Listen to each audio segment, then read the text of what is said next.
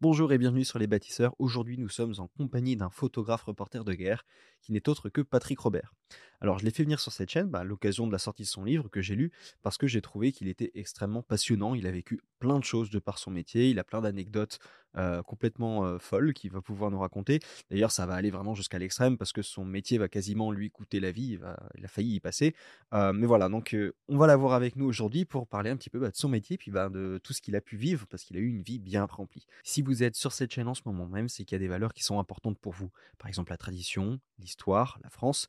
Et donc, ça tombe bien parce que notre partenaire du jour, celui qui nous permet de promouvoir, de créer ce contenu, n'est autre que Kalos, qui a exactement les mêmes valeurs, qui met en avant l'artisanat français, l'excellence française aussi et notre histoire. Alors Kalos est un partenaire historique sur cette chaîne, laissez-moi vous en parler très rapidement. Il propose des produits de très bonne facture, de très bon niveau, comme par exemple des couteaux, des équipements de boxe et de MMA, une ligne de vêtements, des bijoux. D'ailleurs le couteau, je crois, est celui encore utilisé par l'armée française aujourd'hui, le CAC. et d'ailleurs, ils sont tellement certains de la qualité de leurs produits que vous avez des garanties à vie dessus. Si vous êtes intéressé, vous avez le code bâtisseur qui va vous permettre d'avoir une réduction de 10% sur l'entièreté de votre commande. Le lien est dans la description. Et je vous dis à tous, très bon visionnage. Patrick Robert, bonjour. Bonjour. alors, je vais le laisser se présenter un peu plus en détail, mais grosso modo, Patrick Robert a une vie bien remplie en tant que photoreporter, journaliste, a voyagé beaucoup dans le monde, il a couvert de nombreux conflits et il a, écrit un livre euh, qui euh, retrace un petit peu toute sa vie et je l'ai trouvé extrêmement intéressant parce que il y a une, au cours de ces différents conflits que vous avez pu couvrir, etc., vous y tirez aussi des leçons, vous, vous faites une sorte de récapitulatif sur tout ce que vous avez pu connaître et en quoi ça vous a fait aussi évoluer sur certaines pensées que vous pouviez avoir. Donc toute cette ligne-là, je l'ai trouvée très intéressante et, et puis ben, on n'a pas eu de, de, journaliste ici, donc je me dis que ça pouvait être intéressant d'en avoir un. donc peut-être que je vous laisse un petit peu plus vous présenter sur votre carrière, sur ce que vous avez fait, comment vous vous décriveriez peut-être tout simplement. Bien, merci. Donc, je suis reporter photographe. J'ai commencé dans les années 80, en 1980 d'ailleurs.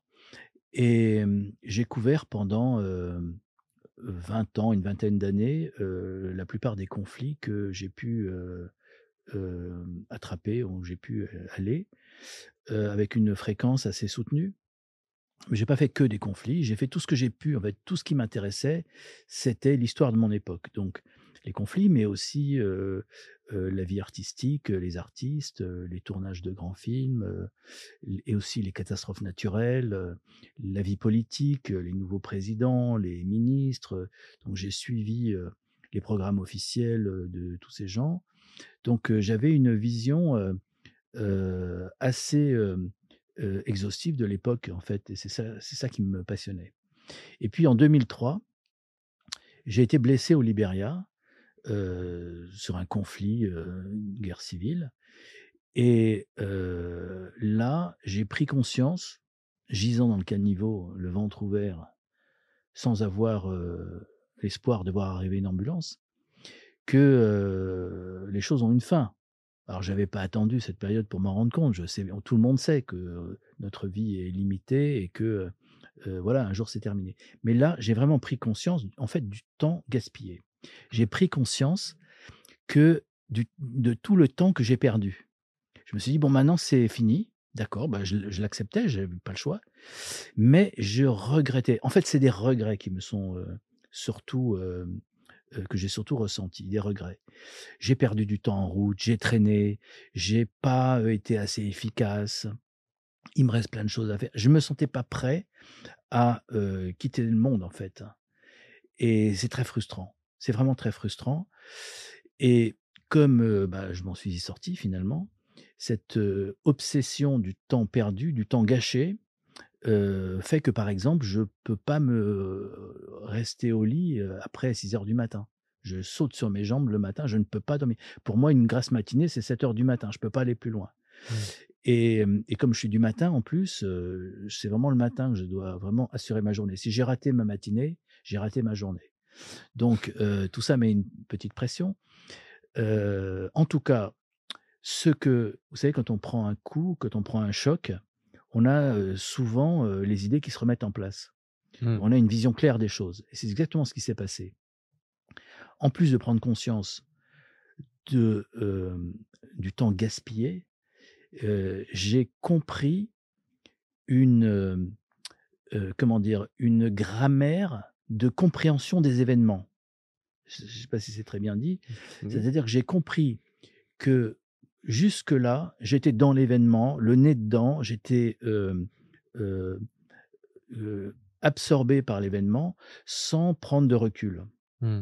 Alors, j'ai pas attendu la blessure pour me poser des questions et pour étudier les, les, les événements auxquels j'assistais, mais je me suis rendu compte qu'il y avait un espace entre la vision du journaliste qui fait, en fait, qui est dans l'événement, qui, qui participe à enfin, qui participe, qui, qui assiste à l'événement, mmh mais qui ne sait pas comment l'événement va se terminer, et l'historien qui, lui, sait comment l'événement s'est terminé, mais qui n'était pas sur place. Mmh. Et je me suis rendu compte que cette compression du temps long et du temps court, le temps long de l'historien avec le temps court du journaliste, pouvait apporter quelque chose à la compréhension de l'événement. Et dans mon livre, je repasse en revue tous les grands événements historiques auxquels j'ai assisté, avec cette vision compressée du temps long et du temps court. La vision du temps long de l'historien avec le, temps court du journaliste qui connaît le terrain qui était sur place. Mmh. Et j'ai trouvé que cette méthode permettait de comprendre les événements différemment. En fait, différemment que ce qu'on lit habituellement sur les événements. Vous savez, les événements auxquels on a l'occasion d'assister, ce qui est l'actualité finalement, mmh c'est en fait c'est le, temps court des journalistes que les, journalistes comment dire transmettent cette information qu'ils ont vont, qu'ils vont chercher sur le terrain, ils restituent au public et comme eux, le public ne sait pas comment l'événement va se terminer. Aujourd'hui, vous faites un reportage en Ukraine, vous ne savez pas comment le conflit va terminer. Donc, vous avez, vous avez votre analyse qui est limitée par l'inconnu. Euh, en revanche, si on, si on pouvait revenir en arrière sur des événements qui sont déjà terminés, on aurait certainement une vision différente que cette vision que nous a donnée les journalistes. Non pas que les journalistes donnent une vision fausse ou déformée de la réalité, ils peuvent pas faire autrement, euh, puisqu'ils savent pas comment l'événement va se terminer. Mais c'est intéressant de revenir en arrière et d'avoir cette conscience, euh, euh, c'est-à-dire de remettre en question euh, l'analyse du temps court une fois qu'on sait comment l'événement s'est terminé. Mmh. Voilà. Donc c'est ce que j'ai voulu faire dans, dans, ce livre. Et je me suis dit, je suis reporter photographe, on va me défier sur ma légitimité à parler de ça. On va me dire, mais lui, c'est un photographe, de quoi il se mêle Voilà, je suis pas historien, je suis pas politologue, je suis pas voilà. Et donc je sais, je savais qu'on allait me euh, me questionner là-dessus. Et donc, pour devancer ce problème de légitimité, j'ai parlé de ma carrière parce que ma carrière, c'est ma légitimité finalement. Mmh. Donc c'est pour ça que je parle beaucoup. il y a beaucoup de gens qui ont lu mon livre et qui disent c'est une autobiographie. Ben non, c'est pas une autobiographie. Je parle de moi pour mieux justifier de ma légitimité de parler d'autre chose. Qu'est-ce qui vous a fait prendre cette voie euh, du euh, photojournalisme comme ça? Pourquoi ça vous est venu d'où cette euh, Eh ben, je savais pas quoi faire de moi et euh, je j'avais envie de comprendre les choses, comprendre comprendre le monde. Tout m'intéressait, tout m'a toujours intéressé depuis que je suis petit. J'étais fasciné par les esprits universels, Léonard de Vinci, des gens qui savaient tout faire, qui étaient, mmh. qui étaient des, des, aussi bien des scientifiques que des artistes, que des musiciens, que bon, ça m'a toujours fasciné. Et puis moi, je me suis trouvé limité très vite par ma dyslexie. Euh, ma dyslexie a été euh, une tragédie parce que j'ai pas pu faire les études longues que j'aurais adoré faire. J'aurais adoré faire des études longues, polytechniques. Moi, je suis, je suis fasciné par les ingénieurs. Je trouve que c'est mmh. extraordinaire. Des gens qui, qui fabriquent, qui, qui pensent, qui dessinent, qui créent des choses incroyables. Des machines. J'adore les machines. Et, et ben, j'ai pas pu faire d'études longues. Ma, dyslexie me neutralise, me neutralise complètement les chiffres. Je Je peux pas calculer, je peux pas compter, j'oublie, je, ne mémorise pas les chiffres, je ne mémorise pas les suites séquentielles, je ne mémorise pas les règles. et donc, c'est terrible, je ne pouvais pas suivre. Donc, je suis arrivé, j'ai fait des études d'agronomie pour pas perdre mon temps à l'école. Je voulais faire, je me suis dit, je vais, je me voyais pas dans l'industrie, je me voyais pas dans, dans, le commerce, je me voyais, je me voyais dans rien en fait. Je me sais, je sais pas où était ma place. Donc j'ai fait, j'ai, j'ai fait des, études d'agronomie par défaut parce que c'était, j'ai regardé les programmes des écoles et c'était le seul endroit où on donnait une, une formation scientifique courte. Voilà. Et j'ai adoré les matières enseignées et j'étais très bien, mais je, je, réussissais pas en maths, en physique, en chimie. J'adorais, j'adorais, mais je, j'arrivais pas, à, j'étais pas bon. Mes résultats étaient pas bons. Mmh. Alors que j'étais passionné par les cours. Donc, euh, je suis très content d'avoir cette formation en, en, agronomie. Mais à 20 ans, après le bac donc technique, j'ai, je me suis demandé quoi faire j'ai toujours été dans les clubs photos de ma scolarité. Donc, je savais faire un peu de photos euh, au laboratoire. Euh, bon, euh, c'était vraiment au niveau très amateur. Mmh Et je me suis dit, bon, je vais essayer de trouver assistant photographe pour pouvoir venir, en fait. Je n'avais pas du tout l'intention d'être assistant photographe. Et donc, je me suis mis à chercher. Je suis venu à Paris, suis habité chez un oncle et une tante qui m'ont prêté leur petite, petite chambre. Et et j'ai vu que je serais jamais assistant photographe, ça me plaisait pas. Et puis en plus, euh, j'ai pas trouvé parce que assistant photographe c'est un métier et, et, on prend en priorité des, des, des gens qui ont fait des écoles de mmh. photo. J'en avais pas fait, donc euh, j'ai pas trouvé. Mais j'ai quand même beaucoup appris parce que j'ai vu euh, en allant chez les photographes pour demander s'ils avaient besoin d'aide, j'étais d'abord très surpris de l'accueil chaleureux que je recevais. La plupart me disaient non, écoute, j'ai pas besoin, mais puisque tu es là, si tu veux regarder comment je fais, voilà. Donc j'étais pas, c'était c'était sympa parce que je voyais ce qui, le matériel qu'ils avaient en commun et je voyais le matériel qu'ils avaient en différence en fonction de leur mmh. spécialité. Donc c'était très instructif. Je voyais, ils avaient des travaux, ils étaient en train d'éclairer des sujets et je voyais qu'ils, je voyais comment ils éclairaient, les, éclairages, etc. Donc sans travailler vraiment, juste en regardant quelquefois à peu de temps, j'ai appris beaucoup. Et puis, au bout de six mois, j'avais six mois pour essayer de trouver autre chose. Et sinon, j'avais la possibilité de rentrer en TS, technicien supérieur en agronomie. et donc, j'ai compris que j'allais pas retourner plus loin mes études et que j'allais continuer dans cette voie, bien que j'ai pas trouvé de travail. Et je me suis dit, bon, la plupart des photographes, enfin pas la plupart, mais un certain nombre de photographes m'avaient dit, non, j'ai pas besoin d'un assistant, mais j'ai besoin d'un laborantin. Et donc, je me suis dit, pour gagner ma vie, en attendant, je vais faire laborantin, parce qu'apparemment, il y a du travail comme laborantin. Donc, je me suis fait engager dans un petit labo derrière le cimetière du Père-Lachaise. Tout petit labo, il y avait le photographe au rez-de-chaussée et un chimiste dans la cave avec des machines. Et là, je suis resté une semaine à l'essai. Et le chimiste est tellement content d'avoir un compagnon. il m'a tout appris le développement diapositive, le développement négatif couleur, le filtrage, c'est-à-dire agrandissement couleur. Et au bout d'une semaine, le photographe m'a dit bah, Je suis très content de vous, je, vous garde. Et, moi, j'ai dit Je ne peux pas rester. J'ai tout fait. Et surtout, je ne supportais pas le, photographe. Il était mauvais en plus, techniquement. Et, je me suis dit Mais je vais crever là dans la cave. Je n'étais pas venu de ma province pour me mettre dans la cave là. Même si le chimiste était très, très, vraiment très gentil, qui m'a beaucoup appris. Et puis, je suis tombé sur un magazine de photos spécialisé et il y avait dans ce magazine un reportage comparatif, une étude comparative des labos, des laboratoires des agences de presse. Mmh. Gamma, Sigma, SIPA, Magnum.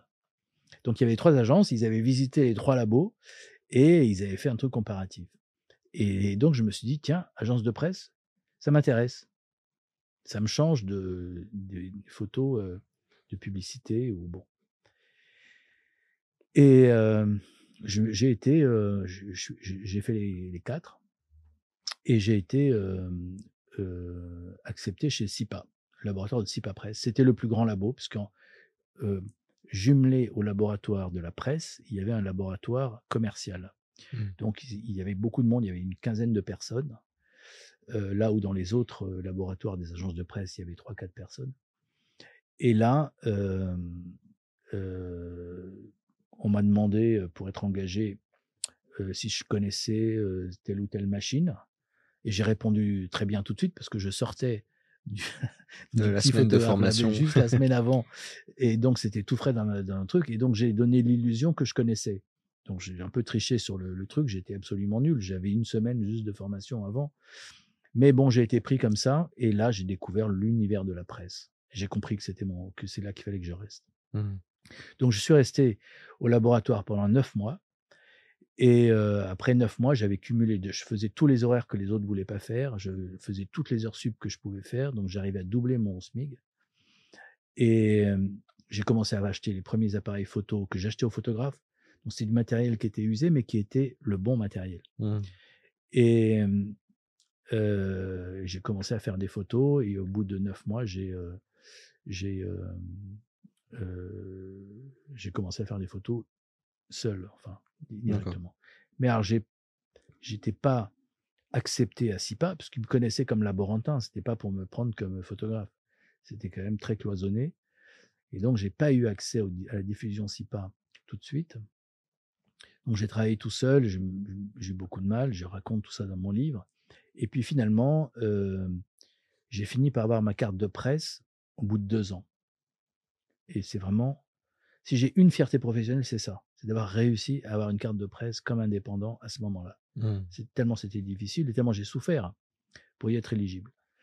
Et euh, j'ai, une fois que j'ai eu ma carte de presse toute neuve, je l'ai montrée au rédacteur en chef. Donc il a regardé comme ça, il m'a dit bon, écoute, maintenant que tu es un confrère, je m'en souviens, maintenant que tu es un confrère, j'accepte de distribuer ton matériel. C'est-à-dire qu'il acceptait de distribuer mon matériel, mais il m'en donnait pas à faire. Mmh. Il ne me donnait pas de reportage, mais si je lui apportais des sujets, il acceptait de le- les, les exploiter. Donc il a fallu que je trouve des, à faire des sujets qui n'étaient pas couverts par les autres photographes du staff. Voilà, c'est comme ça que j'ai commencé à aller de plus en plus loin, où j'étais sûr qu'il n'y ait personne qui, euh, Mmh. qui rentre en concurrence avec moi. Parce que je, le rédacteur en chef m'avait dit, euh, si tu vois un photographe de, de, de la rédaction sur place, tu dois lui laisser la priorité. Parce que eux, ils sont au staff, toi, tu n'es pas au staff. Mmh. Voilà, donc euh, c'est comme ça que j'ai commencé à aller de plus en plus loin. Et puis, ça a duré pendant cinq ans. Euh, mais je gagnais très très mal ma vie. hein. Et au bout de cinq ans, il y a eu un séisme et les cinq plus grands photographes qui faisaient l'actu international, ils ont quitté la maison pour créer une, une filiale d'une agence concurrente à Paris. D'accord. Une agence concurrente américaine, mais à Paris. Et donc, ils ont quitté. Et donc, du jour au lendemain, ben, il y avait personne pour faire ce qu'ils faisaient. C'est-à-dire l'actu international. Et tout de suite, je suis parti, euh, Irak, Afghanistan, euh, euh, Libye. j'ai tout fait. J'ai fait les grands, les, les grands conflits de l'époque. Et là, Mhm. j'ai commencé euh, à fond. Donc le premier, c'était euh, C'était l'Irak, 85-86, c'était la guerre. Ouais, c'est ça, la guerre Iran-Irak. Mmh. 85. Mais 86. euh, vous êtes parachuté comme ça. euh, oui. Vous avez fait comment? Vous débrouillez sur place? Parce qu'il faut avoir des réflexes, je suppose. Bah, bon, j'avais quand même euh, cinq ans que j'étais, ça faisait cinq ans que j'étais dans le réseau, dans le circuit, donc j'entendais les photographes parler, etc. J'avais, j'avais quand même une, j'étais pas totalement novice, hein. Mais je raconte dans mon livre comment j'ai réussi à avoir un visa pour l'Afghanistan alors qu'il n'y avait pas de visa, c'était les soviétiques qui étaient qui tenaient le, pays et qui contrôlaient l'administration afghane. Et c'est ça en fait la difficulté de ce métier, c'est comment faire pour avoir un visa quand il n'y a pas de visa, quand l'ambassade est fermée, quand vous voyez. Et ça, il y a de quoi raconter Mmh. des choses amusantes. C'est de la débrouille en permanence. C'est de la débrouille, c'est de l'improvisation, c'est du. euh, il, f- il faut avoir l'esprit en alerte. Il faut avoir l'esprit en alerte en permanence. Il faut toujours trouver des solutions. Il faut, être, il faut avoir le goût de l'improvisation et s'adapter en Mmh. permanence. Quand vous arrivez du coup en en Irak, c'est la première fois que vous couvrez un conflit sur place? Oui. Vous le vivez, comment? Enfin ça ça réveille quoi chez vous à ce moment-là? Bah, c'était absolument, fabuleux parce que je découvrais une guerre, surtout la guerre avec l'Iran, c'était, c'était la la 2 guerre mondiale, hein, c'était Verdun. C'était incroyable, des un conflit de positions comme ça avec des des champs de bataille, à l'artillerie, labourés, des sols lunaires, labourés par les obus, heu et puis une ambiance de mobilisation générale, des soldats partout, heu, des champs de bataille, heu, avec des cadavres partout, des débris de matériel. C'était, très spectaculaire. Mais c'était aussi difficile à photographier parce que comme c'était un régime totalitaire, on avait le droit de rien faire. Mmh. On n'avait pas le droit de faire des photos, et moi je pen alors je savais que c'était pas facile, mais je me dis: «Bon, heu, au moins, quand on finira par nous amener quelque part, au moins on pourra, heu, travailler». Mais en fait, je savais pas que non seulement on ne pouvait pas, accéder partout où on voulait, mais même quand on accédait, on ne pouvait pas toujours faire des photos. Mmh. Donc c'était vraiment très limité. Mais malgré tout, le peu qu'on a pu faire, je vois aujourd'hui quand on regarde les photos, on les voit dans mon livre, on se rend compte quand même de ce que c'était, Mmh. bien que ce soit une toute petite, une infime partie de la réalité. Mmh. Parce que ce qui est important de dire dans mon livre, c'est qu'il y a pas d'images, parce qu'il y avait pas de place en fait pour faire des images. Puis je voulais pas distraire, heu, le lecteur avec des images parce que quand on fait quand on met des photos dans un livre, les les gens ont tendance à regarder les images, puis bon, ils ont plus envie de lire le texte. Mmh. Et et surtout, heu, comme mon livre est déjà, heu, est déjà épais, heu, je voulais pas rajouter encore de l'épaisseur avec des photos ou supprimer du texte pour mettre des pages photos. Donc on a trouvé, l'astuce en mettant en tête de chapitre un QR code Mmh. qu'on peut flasher avec son téléphone et voir sur son téléphone ou sur sa tablette ou sur son ordinateur de bureau, le dossier photo du chapitre concerné. Et donc ça permet, de ne pas avoir à imprimer les photos et en même temps d'en mettre beaucoup plus, de Mmh. mettre la totalité du sujet. Et j'ai mis des photos, chapitre par chapitre, j'ai mis des photos qui sont, pour la plupart, ou en tout cas pour beaucoup, totalement inédites, qui n'ont jamais été publiées nulle part et moi qui me fait plaisir de mettre parce que c'est des photos qui ont une valeur, documentaire, incroyable. Mmh. Mais ça vous est pas arrivé de d'essayer de prendre des photos, discrètement, Ouais, si, mais si. Mmh. là, c'était absolument pas possible. Mmh. On avait toujours quelqu'un. Puis à l'époque, vous savez, c'est appareil réflexe, clac, clac, ça on entend Mmh. le bruit du déclenchement, heu. Aujourd'hui, on peut faire des avec les numériques, on peut faire des images totalement silencieuses.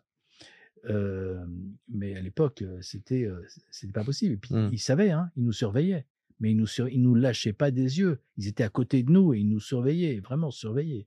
Mais, pourquoi vous faire venir, dans ce cas?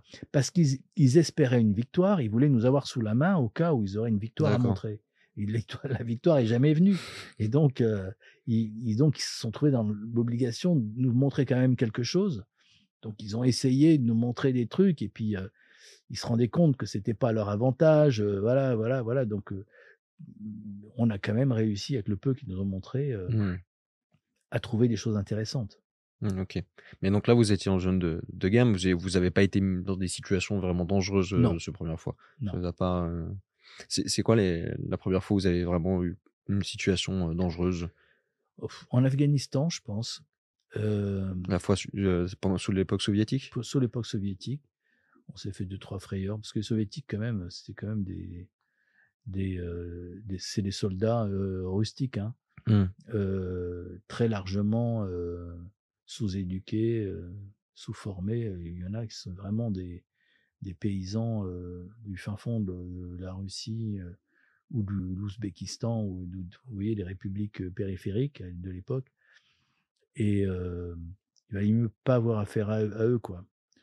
On s'est fait tirer dessus, hein, j'étais avec un collègue de l'Express qui a pris une balle par les soviétiques, heu, parce qu'on s'était approchés. En fait, on n'avait pas compris qu'ils étaient en train de de vendre des pièces détachées de leur véhicule à des Afghans pour gagner des sous, quoi. C'est des, espèces de, de troc. Mmh et, et nous, on arrive et donc ils se sont sentis pris sur le fait, donc ils ont tiré.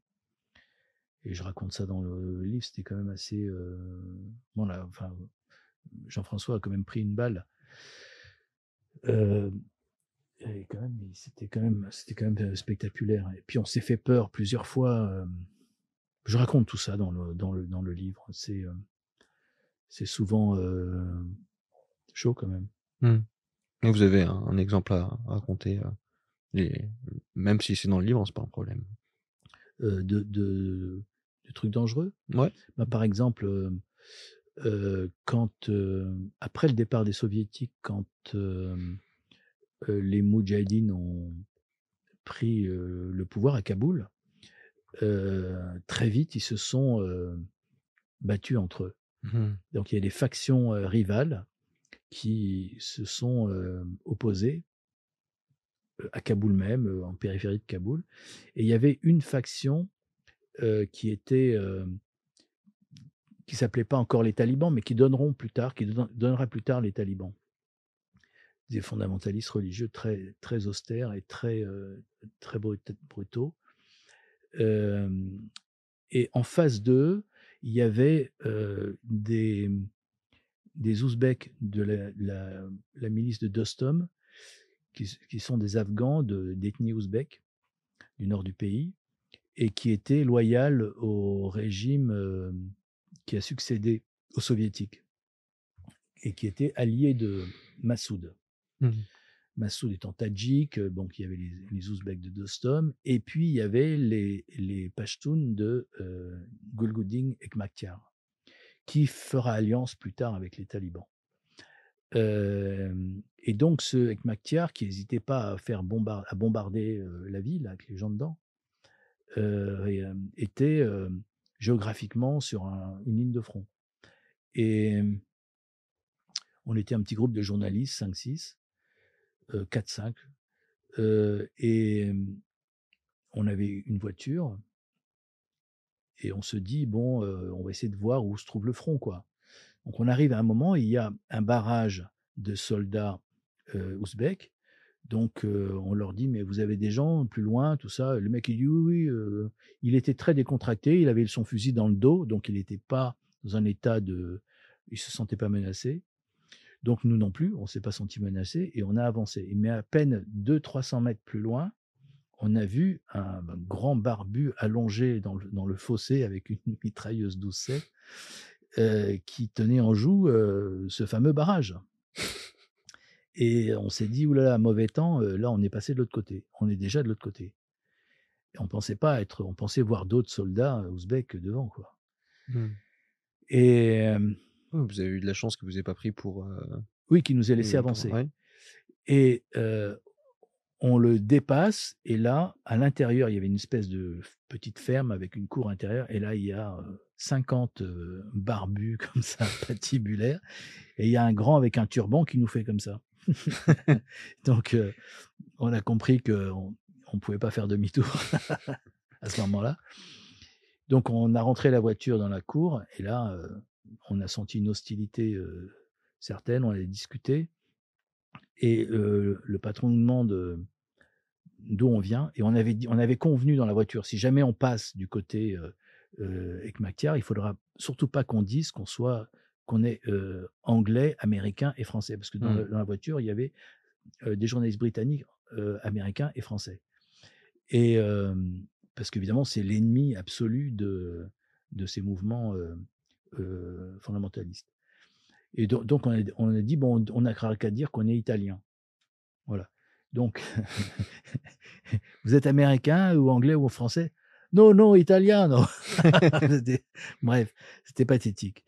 Et donc, ils se sont un peu calmés quand ils ont vu qu'ils avaient affaire des Italiens. On parlait entre nous en chantant un peu, en mettant des hauts et des A partout. Bon, c'était pas nécessaire, mais.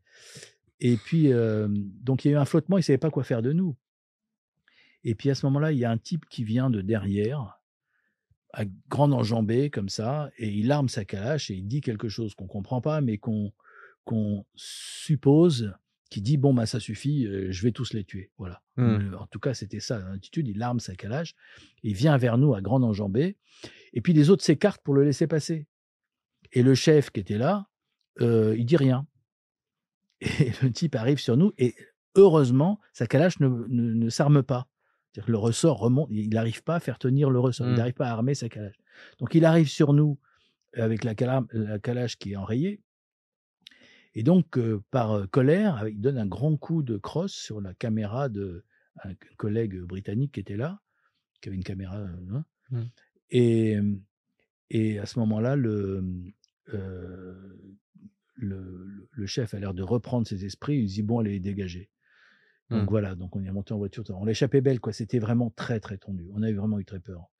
Ouais. Bon, ce genre de, ce genre de truc qui arrive assez souvent enfin Mmh. assez souvent, pas assez souvent, mais qui arrive de temps en temps et qui à chaque fois euh, permet de se poser des questions quand même. Mmh.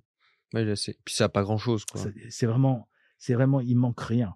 C'est vraiment, c'est, c'est vraiment infinitésimal. Le, la, la- le passage au drame, c'est, vraiment, c'est un papier de cigarette. C'est l'épaisseur d'un papier de Mm. cigarette. Très petite interruption, je vous rappelle, très important, si vous aimez cette vidéo, likez, abonnez-vous, commentez et mettez les 5 étoiles si vous êtes en version podcast. Et surtout, je vous rappelle aussi, ne les oubliez pas, le code euh, bâtisseur, moins 10%, le lien est dans la description pour Kalos. Et euh, qu'est-ce que vous pourriez dire peut-être euh, sur cette euh, la société afghane euh, que vous étiez là sur place? Euh, à l'époque soviétique, quand les soviets partent, euh, puis même vous y êtes retourné en plus après, en, quand les Américains ont Mm. été après le- les attentats du 11 septembre. Qu'est-ce que vous pourriez nous dire là-dessus euh? Les Afghans, c'est un peuple euh, extrêmement accueillant. C'est ça qui est incroyable. C'est des gens extrêmement accueillants. ils sont beaux. Ils sont, ils mangent très bien. Ils ont des cultures. Ils ont une culture euh, séculaire. Euh, ils vivent. ils, ils ont une culture qui est stabilisée. Hmm. C'est-à-dire qu'ils peuvent continuer comme ça, euh, avec leurs règles féodales, éternellement. C'est un truc stabilisé. Et euh, aucune intervention étrangère ne change leurs habitudes. Hmm. Ils n'ont pas besoin d'eau, pas d'électricité. Il y a de l'eau partout dans la montagne. Euh, ils n'ont pas besoin d'électricité. Ils ont des lampes à huile éventuellement, des lampes à pétrole. Ils vivent d'activités agricoles ou d'activités artisanales, les tapis, etc. C'est une société qui vit en, vase clos, très axée sur la religion. Et voilà, ils ont besoin de personne. Les Russes ont mis le chaos là-dedans en voulant mettre un, oligarque à leur, euh, ce qu'ils essayent de faire partout en Ukraine, ce qu'ils ont fait en Biélorussie, ce qu'ils ont fait partout dans, dans le Kazakhstan, l'Ouzbékistan, etc. Et, euh, et c'est comme ça que ben, les, les Afghans n'ont pas accepté. Et donc, ça a déclenché une guerre civile. Voilà. Ouais. Euh, mais ce qui est terrible, c'est que je, je sors de mon livre, mais le, euh, moi, je pense qu'il fallait pas partir, les Occidentaux. Après le mal qu'on s'est donné, les investissements, les milliards qu'on a dépensés, même s'il y a beaucoup de corruption, c'est leur système féodal qui fait qu'il y a beaucoup de corruption. Les choses s'achètent là-bas, les, les loyautés s'achètent, il faut de l'argent. Bon. Euh, mais on y était, on y était presque. Il- On avait toutes les écoles fonctionnaient. On était en train de fabriquer une vraie, euh, des vraies générations de jeunes éduqués, garçons et filles, jusqu'à l'université. Il manquait peu de temps. Il manquait 5, 6 ans, 10 ans peut-être. Il fallait pas. Quand on, quand on met le pied dans un pays comme ça et quand on, on se- on s'en mêle, euh, il faut pas partir avant d'avoir fini le travail. Et le travail n'était pas fini. Le travail, c'est quoi? C'est l'alphabétisation, c'est la remise en état des infrastructures, c'est euh, euh, c'est ça. Il faut remettre à niveau, euh, au standard de l'époque, euh, une classe politique et une société civile. C'était ça l'enjeu. Hmm. Et c'est ça qui aurait gagné la guerre. Les euh, talibans euh, auraient fini par être marginalisés. Et on n'a pas permis ça. On est parti trop tôt. Et Est-ce qu'il fallait pas peut-être juste aussi ne- les laisser tranquilles? Alors, on ne aurait pu pas y les laisser aller, tranquilles. déjà les Russes, puis ensuite les Américains ne pas y aller, quoi. N non, mais ça s'est pas passé comme ça. On après les Russes, on a laissé tomber. Heu, les talibans ont ont viré Massoud, Mmh. qui était dans la montagne. Je suis je suis allé le voir dans la montagne quand il était viré. Il était ministre de la Défense du gouvernement, heu, précédent parce qu'il voulait pas Massoud ne voulait il il aurait dû être président après les après le passage des Russes. Mais il a refusé parce qu'en tant que Tadjik, il savait qu'il aurait été défié par les autres ethnies. Donc il a dit: «Il faut que ce pays soit dirigé par un Pachtoun». Donc ils ont choisi un Pachtoun et lui, il s'est réservé la place de ré de ministre de la Défense, qui était une place modeste Mmh. et raisonnable. Et donc heu, Hekmatyar a viré Massoud, il a fait venir les talibans, et et le pays a été ruiné par les guerres entre, entre Afghans et on on s'en mêlait pas. Mmh. Tant pis pour eux. Ce qui s'est passé, c'est le 11 septembre. C'est les attentats d'Al-Qaïda qui étaient hébergés par les talibans Mmh. en Afghanistan. Donc évidemment, heu, l'Occident l'Occident, pas seulement les Américains, ont eu raison d'intervenir, heu, contre les talibans pour déloger Al-Qaïda. C'était ça, heu, la guerre. C'est comme ça qu'on a mis les pieds en Afghanistan. Mmh. On on ne l'aurait pas fait si Al-Qaïda, heu, serait pas venu, attaquer l'Occident et donc la guerre, occidentale la guerre occidentale, c'est façon de parler, enfin, en Afghanistan était légitime. Mmh. Les tal les les talibans n'ont jamais, renié les les Al-Qaïda. Ils se sont réjouis des attentats d'Al-Qaïda et cetera, alors qu'on leur avait rien fait. Au contraire, c'était même les Américains, au temps de la guerre soviétique, qui avaient armé toutes ces milices, afghanes. Donc heu, ils avaient aucune raison d'en vouloir à l'Occident. D'ailleurs, c'est pas les talibans, hein, qui s'en sont pris à l'Occident, c'est Al-Qaïda. Al-Qaïda, c'est beaucoup de s de de Saoudiens, Oui. des Pakistanais et cetera. C'est tout le reste, bon, c'est pas des Afghans. Mais enfin, à partir du moment où les talibans les soutiennent et les hébergent, c'est surtout ça, ils les hébergent.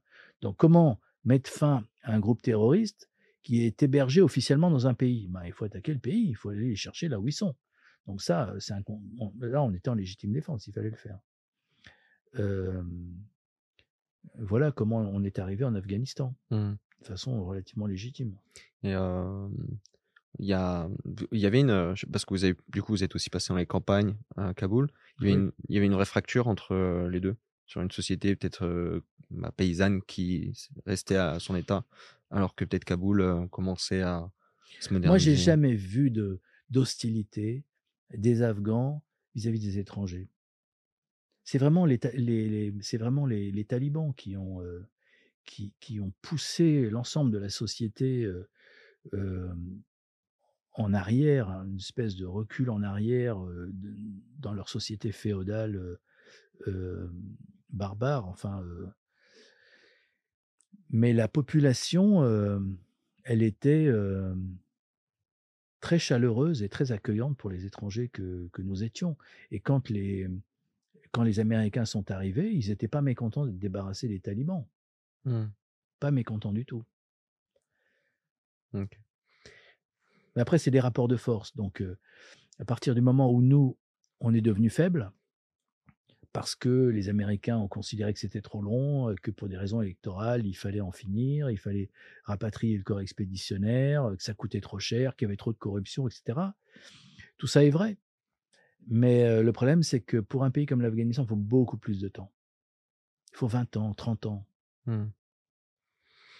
Vous parliez aussi à alors vous avez fait beaucoup, beaucoup de de missions et en vous avez été aussi en Libye, en Oui. 86.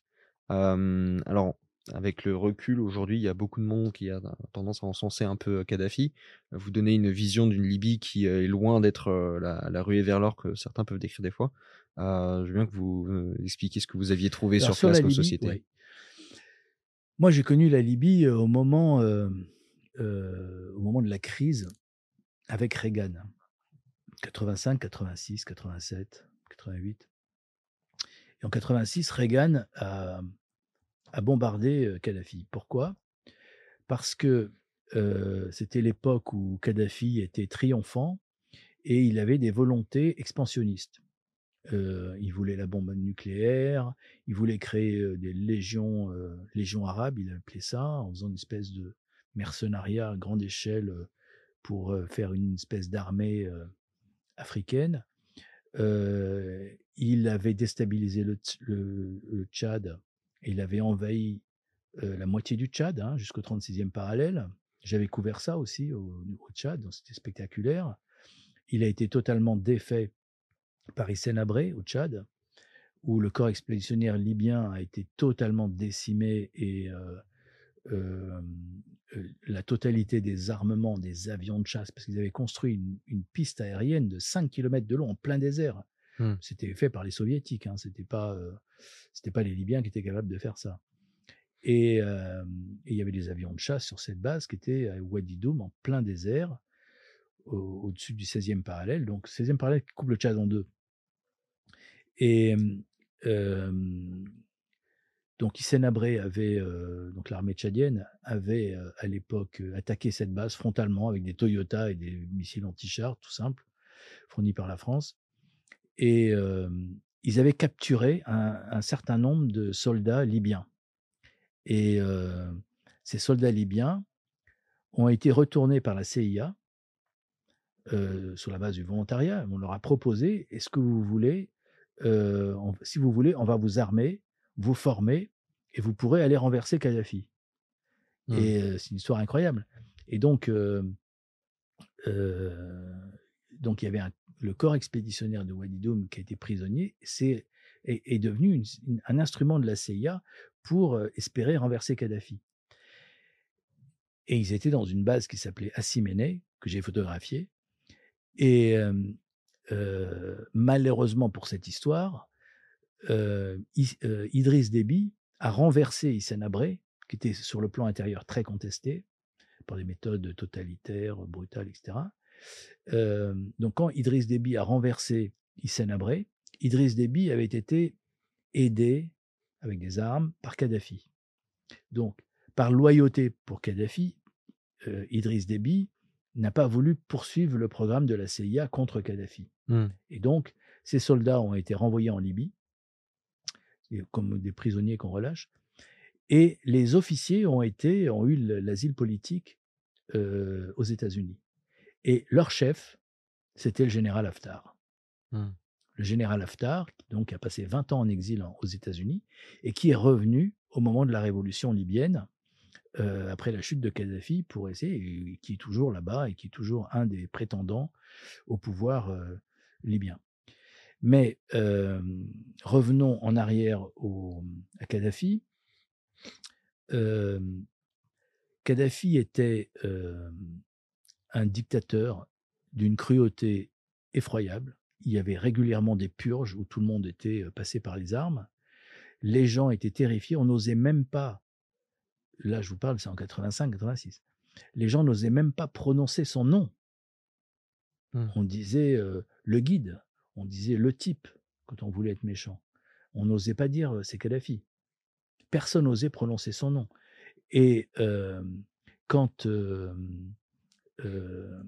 et, en fait, les Libyens avaient droit à rien. les Libyens ne travaillaient pas. Tout ce qui était fabriqués en Libye, les routes, les immeubles, les bâtiments, tous les programmes d'aménagement étaient faits par des étrangers. Les Coréens, les Sud-Coréens fabriquaient, étaient engagés dans les programmes immobiliers, les Égyptiens, les Soudanais dans les programmes agricoles, avec de la technologie allemande ou américaine, des grandes fermes dans le désert avec, où on irriguait le désert pour faire cultiver, pour cultiver du blé en plein désert, c'est la mmh. technologie allemande et américaine. Voilà, tout était fait par des étrangers en fait, à grands frais. et rien ne fonctionnait vraiment, personne travaillait. Vous pouvez aller à n'importe quelle heure dans une administration, il n'y avait jamais personne. On vous faisait attendre, c'était c'était totalement cauchemardesque de travailler dans ce pays. Et les Kadhafi avaient décrété que les eaux du golfe de Sirte, c'est peut-être pas, nécessaire de rentrer dans le détail, mais juste pour comprendre, Le golfe de Sirte, c'est un golfe euh, qui va de, euh, qui rentre dans la Libye. Et comme le golfe est très très large, le droit international dit que les 9 miles euh, de, des eaux territoriales s'arrêtent aux 9 miles des côtes. C'est-à-dire Mmh. on, on tire un trait comme ça à 9 miles des côtes, et puis au-delà, c'est les eaux territoriales. C'est les eaux internationales. Et Kadhafi dit non, non, on va tirer un trait de droit de plus haut d'un côté, de droite à gauche, de l'est à l'ouest, et euh, tout ce qui est au-dessous de cette ligne, c'est les eaux territoriales euh, libyennes. Et donc, évidemment, c'est euh, pas conforme au droit international. C'est pas quelqu'un qui décide unilatéralement où sont ces zones internationales. Ce sont des traités internationaux qui le décident. Et donc, les Américains, pour montrer leur opposition à ce, projet, surtout qu'il y a beaucoup de pétrole, etc., potentiellement dans cette zone, sont allés naviguer dans cette zone qui était unilatéralement décrétée au intérieur par Kadhafi. Donc évidemment, euh, Kadhafi a riposté. Euh, alors au début, il a envoyé euh, des avions qui ont été descendus par les Américains, évidemment sans aucun problème. Donc il y a eu des manifestations à n'en plus finir à, Tripoli, etc. Donc moi j'étais déjà allé pour ça, c'était la première crise. Ensuite il y a eu une autre crise. Les Américains sont retournés dans le golfe de Sirte pour montrer la souveraineté. Et puis Kadhafi a envoyé les navires qui ont été coulés. Euh, et puis des, des, des, rampes de missiles euh, anti-aériens sur la côte qui ont été euh, neutralisées. Donc encore des manifestations, etc. Et puis quelques semaines après, quelques mois après, il y a eu un attentat dans une discothèque à Berlin où euh, deux ou trois soldats américains sont morts. Et euh, donc moi j'étais attentif à ce moment-là parce qu'il y avait du terrorisme, il y avait du terrorisme palestinien, il y avait du terrorisme irlandais, il y avait du terrorisme fraction Almée Rouge euh, en, en, Allemagne, il y avait des, rotes fractions en Allemagne, il y avait les, les, brigades, les brigades rouges en, en Italie, etc. Donc mmh. il fallait être prudent. Mais quand la euh, Polizei allemande, allemande a identifié très clairement l'origine libyenne de l'attentat, en identifiant les personnes qui étaient venues, etc. Euh, donc à ce moment-là, j'ai tout de suite, je suis tout de suite retourné en Libye en me disant les deux précédentes fois, les Américains ont, sont intervenus, crescendo. Là, ça va être euh, beaucoup plus fort, surtout mmh. qu'il y a des, des, Américains qui sont morts. Donc j'arrive à, à, à, Tripoli et deux jours après, les Américains bombardent Tripoli et toute la région, euh, champs de ruines partout. C'était très spectaculaire vraiment une crise très importante. Et, et, voilà. Donc j'étais là, j'ai suivi ça et j'ai suivi surtout la. J'ai pu appréhender la, les sentiments des Libyens pour Kadhafi. Et j'ai vu que les, les, Libyens étaient terrifiés au sujet de Kadhafi, qui c'était une dictature impitoyable et d'une très forte autorité, mais que à Benghazi, par exemple, euh, à Benghazi, il, les gens de Benghazi défiaient Kadhafi et le régime. Mmh. À Benghazi, les gens de Benghazi travaillaient. Les gens étaient dans leur, à leur place dans les administrations. Euh, vous aviez des réponses quand vous posiez des questions. Et les gens euh, moquaient Kadhafi ouvertement à Benghazi. Et c'était 20 ans avant euh, le, plus que ça, avant euh, le, les printemps arabes mmh. qui, ont, qui, ont, qui, ont, fait basculer Kadhafi. Donc ce que je veux dire, c'est que quand on connaît bien la Libye avec euh, le temps long, très longtemps avant les printemps arabes, euh, on se rend compte que l'analyse que font la plupart des observateurs sur la Libye au moment des printemps arabes, qui a fini par emporter Kadhafi, on se trompe. Mmh. Et moi, je dis que euh, Kadhafi, au moment où l'opération française est lancée par euh, euh, Sarkozy, mais avec un mandat de l'ONU, etc., ouais, et avec et les, le soutien américain, le soutien américain, britannique, etc., même chinois et russe hein, à l'époque. Au moment où l'opération commence, je dis que Kadhafi ne contrôle plus le pays. C'est déjà fini pour lui. Mmh. Ah, il est toujours là il, il a toujours un, un, un, pouvoir résiduel, mais il ne contrôle plus la population. La plupart de son armée a rejoint les milices, les milices locales, Misrata, Benghazi, etc.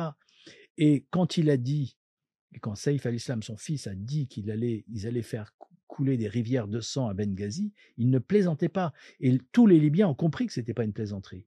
Ils allaient vraiment raser Benghazi. Ça faisait des années qu'ils se détestent. Ça fait mmh. des années que les gens de Benghazi euh, résistent à la dictature de Kadhafi. Donc l'occasion était venue de se venger de ces gens-là pour Kadhafi. Donc je ne vais pas dire si l'opération française était légitime ou pas.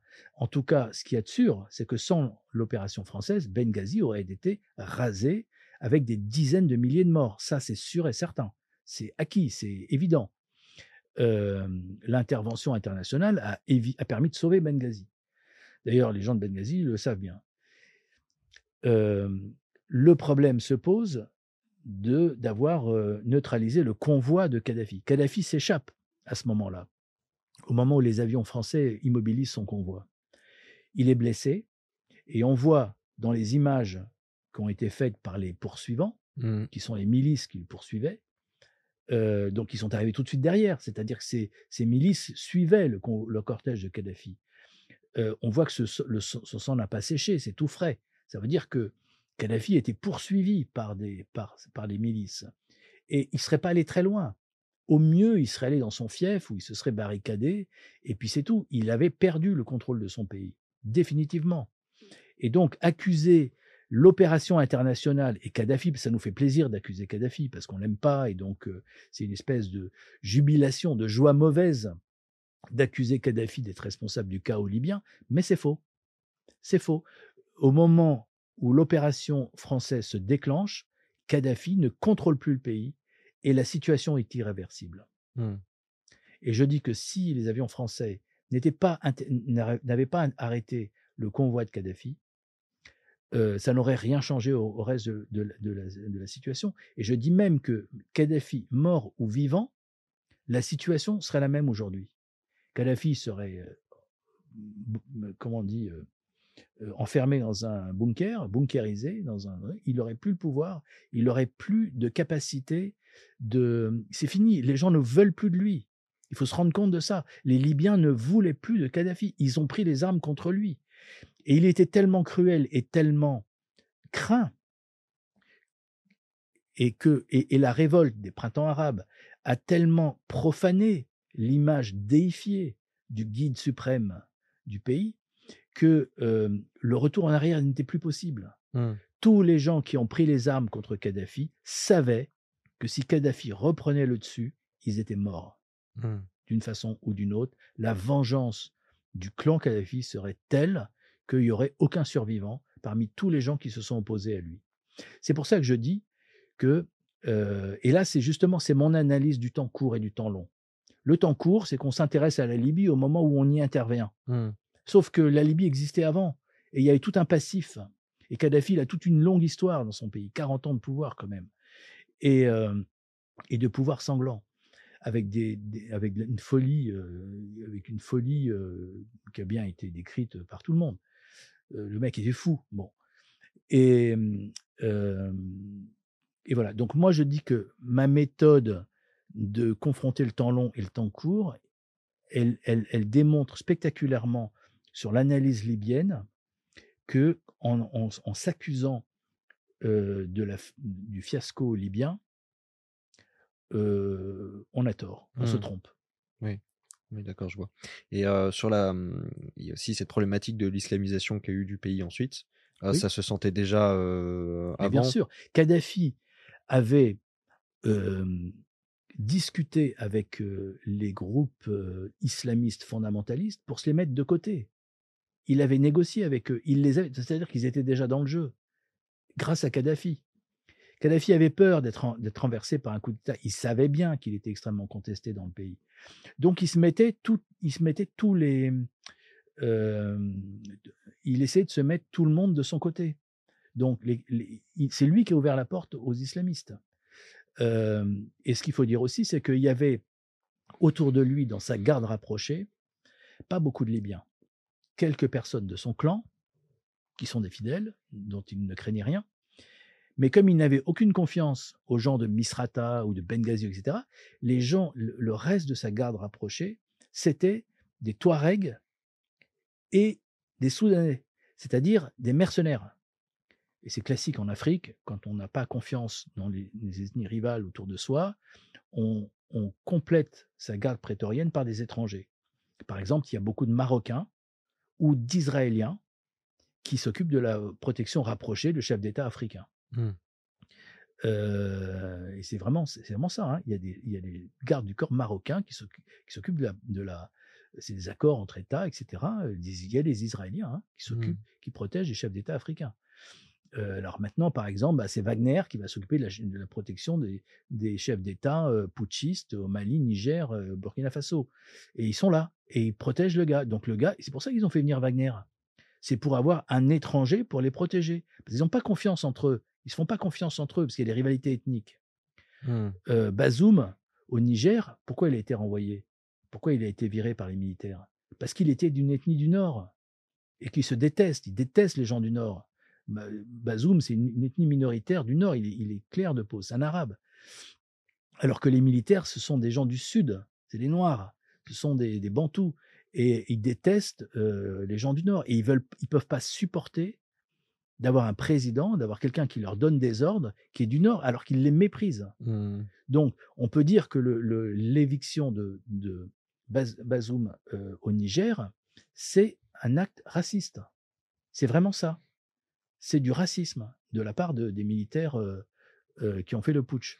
Mais vous avez ressenti cette dans tous les bah, dans tous les voyages que vous avez fait parce que vous êtes vous avez été aussi au Libéria, en Sierra Leone, si je dis pas de bêtises. Mais je connais pratiquement tous les pays africains. Vous avez fait, beaucoup de pays africains. toutes les guerres en Afrique. Et, vous avez ressenti à chaque fois cette distinction, enfin cette friction communautaire, ethnique, même quand la guerre n'avait pas éclaté? Évidemment, elle est, présente partout en Afrique.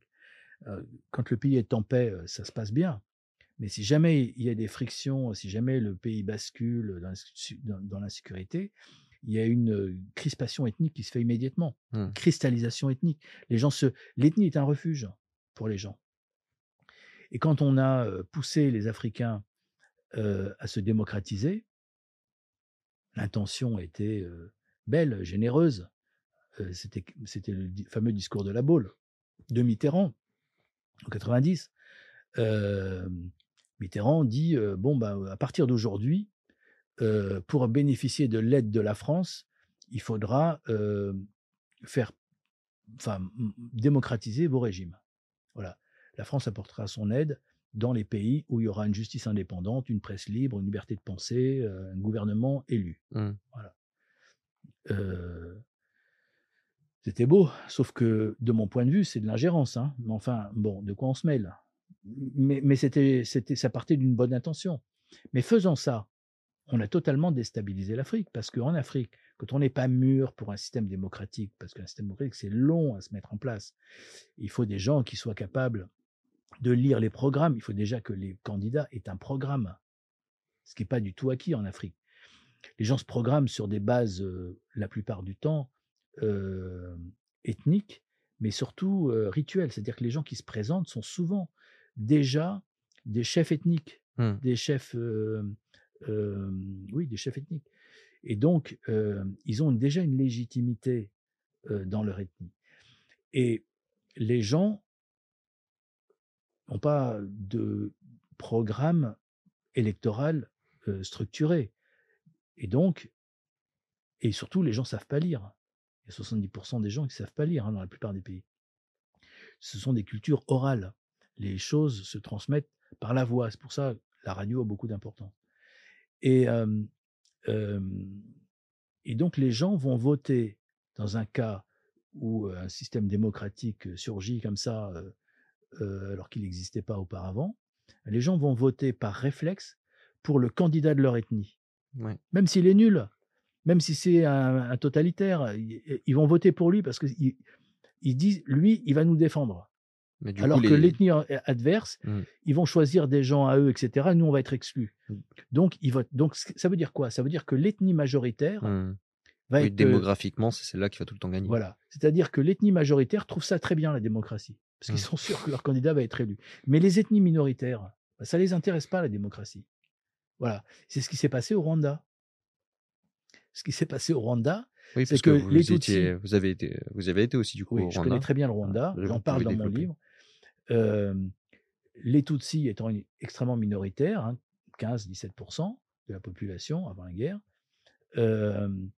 bah, ils avaient aucune raison de participer à des élections, ils avaient aucune chance d'être élus. Mmh. Donc ils ont fait la guerre pour prendre le pouvoir par les armes. C'est ça. Et évidemment les, heu, les Hutus, bah, ils n'avaient pas envie Oui, parce qu'avant la réaction Hutu, on sait le massacre que ça a été, etc. Il y a eu le, il y a eu les, précédents avec euh, les euh, oui, euh, qui se, non les Tutsis, pardon, qui, euh, qui, euh, qui, euh, qui attaquaient des pays frontaliers. Et euh, après, il y a l'histoire de l'avion. Parce que euh, ce qu'on a souvent dans les, les livres d'histoire ou quoi que ce soit, on commence directement l'histoire au début du génocide. Oui. Euh, il manque tout un, tout un précédent. Comme parler du Rwanda, commençant par le le l'attentat de l'avion, c'est un non-sens. Mmh. On ne peut rien comprendre. On ne peut rien comprendre au Libéria si on commence l'histoire en parlant de l'attentat de l'avion. L'attentat, il n'est pas venu comme ça par hasard. Il y a toute une, une histoire avant qui fait qu'on arrive à ce à ce point-là. Alors l'attentat, ça reste une énigme, hein, puisqu'on n'a pas de preuves, hem, historiques, hem, hem, comment dire? Certaines sur, qui a déclenché l'attentat. Mais enfin, dans tous les cas, c'est l'attentat qui a déclenché le génocide, hein, par réaction. Mmh. Par réaction de, vengeance, mais aussi de de crainte de la part des Hutus d'être dominés à nouveau par les Tutsis. Parce que les Tutsis ont régné dans le pays avant la colonisation. Et même pendant la colonisation, les colons belges et allemands, avant eux, se sont, heu, appuyés sur les Tutsis, sur une oligarchie Tutsi pour, heu, régner sur les Hutus. À l'indépendance, heu, les, Tutsis les Hutus ont fait un coup d'État et ils ont imposé le régime Hutu majoritaire, voilà. Et donc l'histoire le passif est lourd quand même déjà. Il y a déjà eu beaucoup de massacres dans le le le siècle dernier. Donc on on on on on page pas on on part pas d'une page blanche. Mmh. Voilà, donc là le les les conséquences de, du non, le comment dire? Le le génocide est la conséquence d'un d'une suite de réactions, très anciennes, qui se sont cristallisées au moment de l'attentat, voilà. Mais bon, si on parle du Rwanda, on en a pour pour des heures, hein. Bah, vous avez l'air de bien connaître le sujet, donc si vous avez des, Je connais très voulez un bien, petit peu, oui, euh, en effet. si vous voulez un petit peu développer, puis, puis même vous avez été sur place, et euh, je suppose que euh, il y avait, évidemment, il y a une ambiance, il y a, enfin, il y a quelque chose, il y a une atmosphère, parce que c'est aussi l'intérêt d'être sur place, c'est que vous vivez la situation au-delà de la voir à la télé ou de la, ou de l'écrire. Vous voyez l'intérêt de voir d'analyser une situation avec la conscience du temps long et du temps court. Le temps court, encore une fois, du journaliste, de l'actualité et le temps long de l'historien, qui sait comment l'histoire s'est terminée. C'est qu'on comprend que la plupart des arguments, des gens qui accusent la France, par exemple, dans Mmh. le génocide rwandais, sont se trompent, tout simplement, parce qu'ils ont pas la conscience du temps long. Et et il faut prendre en fait la guerre du Rwanda, elle a commencé en 90. Cette guerre-là, cette phase-là. L'histoire du Rwanda, évidemment, heu, la guerre de 90 est déjà le produit d'une histoire beaucoup plus longue longue, qu'il faudrait retourner avant l'indépendance, avant la colonisation, et cetera. Mais le, le fait que, mmh, qu'on ignore le temps long dans l'analyse, fait qu'on se prive des moyens clés pour comprendre, le le le mécanisme de l'histoire. Mmh. J'aimerais qu'on on fasse une sorte de petite pause historique, on fasse des parenthèses un petit peu, parce que, heu, sur tous les tous les voyages que vous avez faits, et cetera, est-ce qu'il y a des des pays ou des cultures ou des peuples qui vous ont particulièrement marqué, pour une raison ou pour une autre? Eh ben, je vais vous décevoir, mais non. Mmh. Je trouve que partout sur la planète, il y a des peuples les peuples sont intéressants. Tout le monde est intéressant, en fait. Tout le monde est intéressant. Heu et même ceux qui sont, hem j'ai pas j'ai pas peur de dire, moi, qu'il y a des gens qui sont très sous-développés ou qui sont qui sont très rustiques ou qui sont primitifs. Parce que pour moi, c'est pas une c'est pas un jugement de valeur. Même ceux qui sont très primitifs, comme des Indiens qui vivent, heu, dans la forêt, en en en Bolivie, comme j'ai vu ou à Panama, figurez-vous, il y a des Indiens à Panama, qui vivent, qui vivent dans, dans, dans la forêt et ou, ou en Équateur, il y a des tribus très primitives qui vivent dans les arbres, etc. Bon. ils sont très primitifs, mais ils ont une dignité égale. Mmh. C'est ça qu'il faut retenir, c'est qu'on a tous la même dignité en tant qu'être humain. Et que leur, leur liberté, leur choix de, vivre comme ils vivent, est absolument magnifique. Elle est, elle est de, mon point de vue, elle est vierge de toute critique.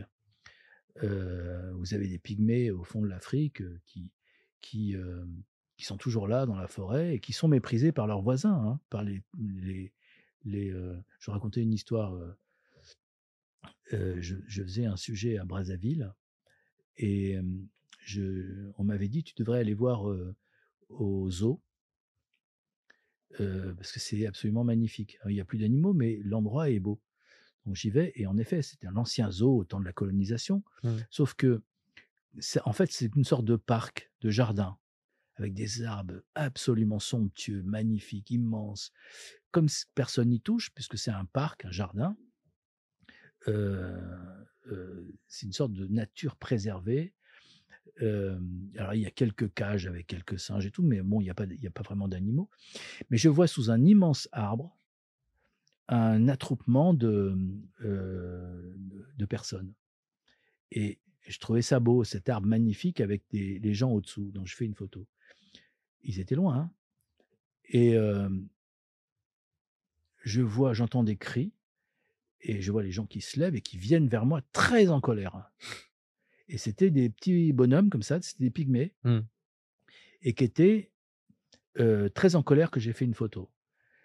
Et j'essaie de les calmer en disant non, je ne sais pas moi qui vous êtes, j'ai fait ça parce que je trouvais c'était beau, tous ces gens abrités sous un arbre, je trouvais ça très beau. Bon, c'est une image et en fait, j'ai raconté. Donc, ils ont compris que j'avais pas de mauvaise intention, mais ils étaient à fleur de peau. Ils, mmh. étaient, comment dire, ils avaient de l'émotion à, fleur de peau parce qu'ils se sentaient, ils étaient loin de leur forêt. Ils étaient venus à Brazzaville pour parler de leurs conditions.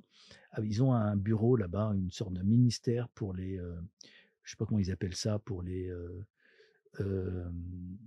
les peuples, les tribus, ou je, mmh. sais pas, il y avait une sport de, pouvoir séculier, et le pouvoir tient compte d'eux.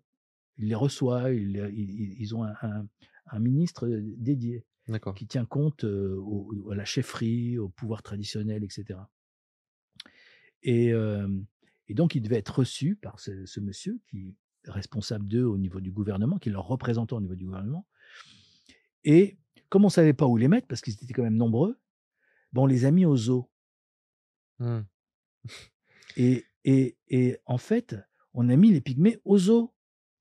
Et ça, ça, ça a choqué personne. Ils n'ont pas fait attention, mais ils ont dit bon, bah, comme ils ont l'habitude de vivre dans la forêt, le seul endroit qu'on a à Brazzaville d'avoir une forêt, c'est là. D'accord. Et, et, et, et, eux, ils ont fait la liaison. Mmh. Et ils ont compris qu'ils étaient humiliés. Et donc, ça, c'est leurs histoires c'est pas une histoire de blanc. Donc même entre eux, ils sont très sensibles à l'humiliation qu'ils ont certaines ethnies contre les autres et tout. Mais les pygmées, ils sont vraiment et, et c'est pas au Congo où ils sont les plus maltraités, hein, puisqu'encore mmh. encore une fois, hein, ils ont des représentants, etc. On tient compte de leurs doléances, on les écoute et tout. Mais on n'a pas fait attention, on n'a pas trouvé d'autre endroit de les mettre qu'aux eaux. Et eux, ils se sont sentis humiliés. Et donc, moi, quand j'ai fait une photo, ils ont fait la liaison. Ils pensaient que je voulais les humilier aussi. C'est pour dire que les choses sont très sensibles. Mmh.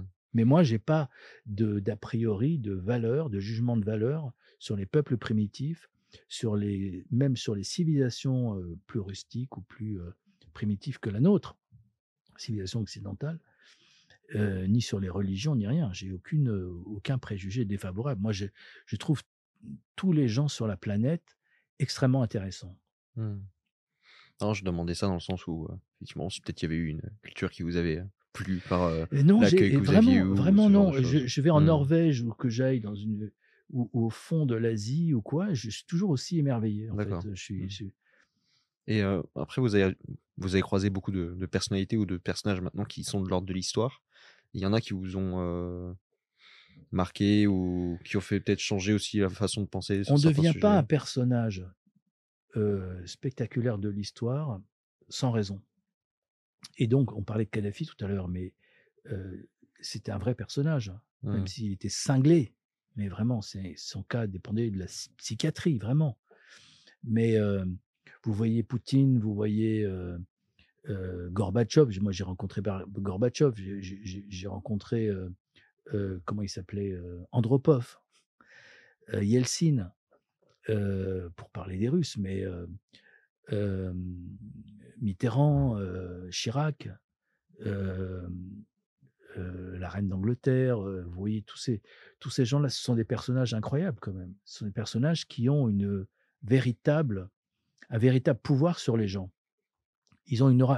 On n'arrive pas à leur position si on n'a pas quelque chose de plus. Et donc ça, c'est intéressant de les observer.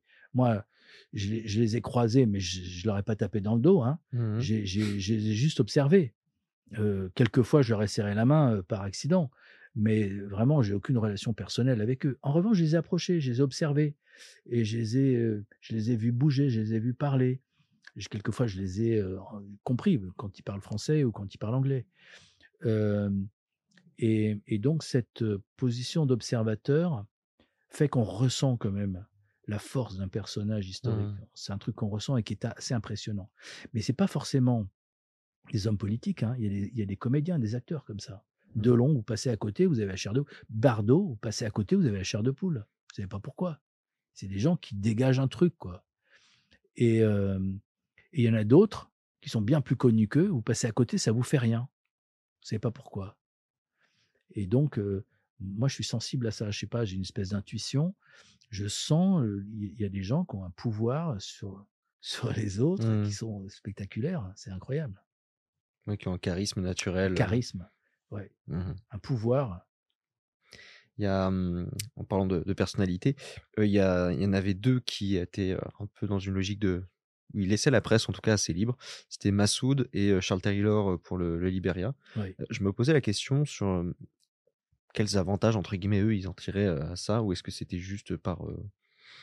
par, parce qu'ils croyaient à la, pièce, la, la, la- la presse libre, ou pourquoi eux deux Ben, oui et tous les autres non? Oui, parce que je dis dans mon livre que les, les deux seuls chefs de guerre ou chefs rebelles à laisser travailler la presse, c'était le commandant Massoud et Charles Taylor. Charles Taylor qui est tellement décrié qu'on en fait un monstre, etc. Moi, j'ai pas vu un monstre. Hmm. J'ai vu un homme politique qui essayait de, euh, de prendre le pouvoir dans son pays euh, à la place, enfin de prendre le pouvoir à la place d'un psychopathe quand même. C'est-à-dire que moi, je pense qu'on aurait dû aider Taylor dès le début à prendre le pouvoir et après à l'aider à, à, pas déraper. Parce que Taylor, c'était un vrai politique, c'était pas un chef de guerre. J'explique dans mon livre que Taylor ne m'a pas impressionné comme chef de guerre. Il n'avait pas de courage f- politique, il n'avait aucun, euh, euh, aucune stratégie militaire, il était absolument incompétent militairement. C'était pas du tout un chef de guerre. Il s'est trouvé un chef de guerre de facto, mais c'était pas un bon chef de guerre, et c'était pas un militaire, et c'était pas un stratège, c'était un politique pur. Euh, mais il essayait de travailler la presse. Et euh, parmi tous les chefs de guerre de sa génération, ou plutôt de cette époque, euh, bah, ils étaient les deux seuls. Hmm. Parce que dans la plupart des autres guérillas dans le monde, euh, en Afrique, en Amérique latine, euh, quand vous, a- vous arriviez à rentrer en contact avec euh, l'entourage de ces chefs de guerre et que vous arriviez à avoir un rendez-vous, euh, on vous amenait, vous faisiez votre interview, vos photos, vous rentrez. Hmm. Ça durait trois jours maximum. Quelquefois l'après-midi. On vous amène, on vous ramène, terminé, merci, au revoir. Et les seuls qui vous laissaient carte blanche, c'est-à-dire que vous faisiez une accréditation permanente. C'est-à-dire qu'ils ne s'occupaient pas de vous, en fait. Ils acceptaient l'idée que votre euh, euh, présence était légitime Hmm. dans leur territoire, dans le- sur les territoires qu'ils contrôlaient. C'est énorme. Hmm. Personne n'a a eu, a- a- a eu gré à Charles Taylor d'avoir eu cette attitude. Mais moi, je trouve que rien que ça, ça euh, euh, discrédite l'accusation dont il fait l'objet d'être un tortionnaire, d'être un, un totalitaire, un tyran, etc. Un tyran, jamais un tyran euh, n'autorise la presse avec une, avec des, euh, avec, avec une telle liberté. Mmh. C'est pas possible, ça n'existe pas. Donc, moi, je pense que ça, ça joue pour lui. Mais personne n'a jamais défendu ça. Moi, j'ai pas été entendu par le tribunal qui a jugé Taylor, donc j'ai pas pu le dire. Mais euh, euh, c'est tout, hein, c'est tout ce qui les, euh, euh, ce qui les rassemble, hein, Taylor et, et Massoud. Massoud était quand même un. Oui. Mais je me demandais s'ils n'avaient pas une, une rai- un intérêt peut-être pragmatique à, à le Alors, faire. je- quoi. ils- oui, ils avaient un intérêt, c'est qu'à l'époque, il n'y avait pas Internet. Et donc, les chefs de guerre avaient besoin de donner leur point de vue. De, ils avaient besoin que la presse explique euh, quelles quelle était leur ambition, euh, leur volonté, euh, ce qu'ils faisaient. Ce qui, Hmm. voilà. Alors, c'est pour ça que les autres aussi nous recevaient. Mais les autres, ils nous recevaient, ils donnaient, leur, ils racontaient leur discours, leur, euh, ce qu'ils avaient, ce qu'ils voulaient nous dire, et puis ils nous raccompagnaient. Ils ne Hmm. voulaient pas qu'on reste avec eux. Alors que là, eux, ils jouaient le jeu à fond. Oui, c'était- ils voulaient euh, montrer que leur cause était juste. Oui, je pense que c'est sincèrement ça. Taylor voulait montrer que sa cause était juste. Et il s'est pas rendu compte que, euh, au lieu de montrer que sa cause était juste, euh, on a surtout vu qu'il contrôlait pas ses hommes et que ces hommes étaient des sauvages. Hmm. Pardon de le dire, mais c'était des gens qui étaient euh, livrés à eux-mêmes, sans commandement et euh, sans commandement et, et- et sans, sans discipline. Hmm. Et donc, ils se massacraient, ils pillaient, enfin voilà. Je sais même pas sûr que Taylor était au courant. Donc, D'ailleurs, vous parlez de, vous parlez d'eux dans le livre. Je trouvais ça, c'était joliment dit. J'ai plus la phrase exacte en tête, mais c'était un peu euh, de, de courageux incompétents, quoi. C'était. euh, oui, c'est des gens, ils sont touchants parce que ils sont pleins de bonne volonté. Ils vont faire la guerre avec une espèce de romantisme combattant, mais ils sont nullissimes. hmm. Ils, ils font pitié tellement ils sont mauvais, tellement ils sont nuls. Et puis, bon, quand ils trouvent un ennemi, euh, ils le tuent avec une brutalité euh, horrible, quoi. Et ils se rendent pas compte. Ils pensent, bah, ça y est, j'ai tué un ennemi, euh, j'ai fait ce que je devais faire. Hmm. C'est horrible. Et alors d'ailleurs, si il y a quelque chose aussi vous dites là-dedans, je trouvais ça intéressant, c'est par rapport aux, aux Libanais, minorités libanaises qui sont les amis des, des journalistes. Je veux bien que vous expliquiez ça. Et partout en Afrique, il y a des Libanais. Euh, toute confession. Il y a des chiites, il y a des sunnites, il y a des chrétiens. Et ils sont dans les petits commerces, dans les hôtelleries, dans les, les épiceries, dans l'exploitation de l'or et des diamants, en Sierra Leone, au Libéria, en Guinée. On en trouve partout dans des petites, activités, mais ils ont un- une, une activité économique très très présente sur le continent, bien plus présente que les Français, par exemple. Hmm. Les Français, à côté des Libanais, ils n'existent pas. Bon, les Français, ils sont dans des grandes entreprises, Orange, Total, euh, euh, des, grandes entrep- des grandes entreprises. Mais les Libanais, ils sont dans le, dans le corpus euh, populaire. Voilà, ils sont dans, le, dans les activités euh, du quotidien. Et ils sont très implantés. Évidemment, quand le pays bascule dans la guerre civile, euh, ben, les Libanais, euh, ils restent pour protéger leur. Bon, ils rapatrient leur famille, mais ils restent pour protéger leur euh, business, leur, leur entreprise, euh, leur, stock. euh, bon. Et, euh, et nous, quand le pays est tombé, a basculé dans, dans l'anarchie totale, euh, dans, dans le chaos, euh, quand on sait où se trouvent des Libanais, on est sûr d'être accueillis. Parce qu'on est quand même des Occidentaux, il y a une sorte de solidarité. Et, et, euh, et ils sont euh, toujours. c'est un appui pour les, pour les journalistes, oui. Hmm. Un appui logistique. et C'est-à-dire qu'eux, ils arrivent à rester implantés dans tous les cas, Ah oui, et eux, puis en même temps, leur porte est ouverte aux journalistes sans problème. c'est ça. C'est ça. C'est marrant. Mais ils sont, oui, ils sont barricadés, mais pas que ça. hein. Ils sont, ils, ils se, ils s'organisent en milices pour se défendre. Ils prennent pas position, mais ils se défendent. Et puis aussi, ils négocient avec les milices, euh, avec, avec les potentats locaux, qui, ceux qui prennent le, qui, qui tiennent le territoire. Ils vont négocier avec eux. Ils payent un peu éventuellement pour avoir la paix, pour, euh, pour être protégés, pour pas qu'on vienne les piller. Pour... Donc ils s'occupent de leurs affaires en fait. Mmh Oui, c'est ça. C'est-à-dire, dans tous les cas, on se barricade. Donc si vous venez nous emmerder, ça sera pas sans, Ah sans oui. problème. Mais de l'autre côté, celui qui gagnera, on est avec lui. Enfin, il n'y a pas de. Oui, mais on quand il y a eu des incidents en Côte d'Ivoire, par Ouais. exemple, un moment, les gens de Gbagbo avaient envoyé la populace à l'assaut des, quartiers où il y avait des Français, qui avaient les petits commerces, des boulangeries, des import-export, épiceries, enfin les petits commerces, des petits blancs d'Afrique en, Côte d'Ivoire. Et évidemment, ils ont été tout de suite évacués par les forces françaises, etc. Ils ont abandonné leurs biens au pillage, ils ont tout perdu, hein, c'était pillé. Et euh, en revanche, euh, les Libanais, bah, ils attendaient les, les, euh, les, pi- les pilleurs avec des fusils à pompe. Oui. Et ils en ont tué quelques-uns. Et moi, j'ai vu la presse disant, voilà, les Français, ils ont tué. Mais c'est pas les Français. C'est Mmh. pas les Français. Les Français, ils n'ont pas d'armes. Les Français étaient déjà partis quand les, les émeutiers sont arrivés. Ils étaient déjà évacués par la force française. Non, non, c'est les Libanais, ils se défendent. Et, et, euh, en, en effet, euh, ils tirent dans le tas et on leur fout la paix. Ils Ah. s'occupent de leurs affaires. Ils ont besoin de personne. Ils n'ont pas d'État derrière eux pour les, venir les secourir et les évacuer. Mmh. Mais toutes ces minorités libanaises un peu partout, c'est des conséquences de la guerre civile qu'il y avait eu là-bas Non, je crois historique, il y pas. en a Je crois pas. C'est le dynamisme euh, euh, euh, économique des Libanais. Les Libanais sont des marchands. Mmh. Ils sont motivés. et puis, ils fonctionnent beaucoup en, en réseau confessionnel.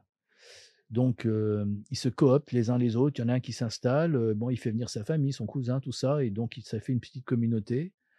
Et ils s'entraident, euh, ils se soutiennent. Et donc, ils, ben, ils font des commerces complémentaires. voilà. Mmh. Ok. Les Indiens font ça aussi maintenant. C'est assez nouveau. enfin, ça fait 10-15 ans.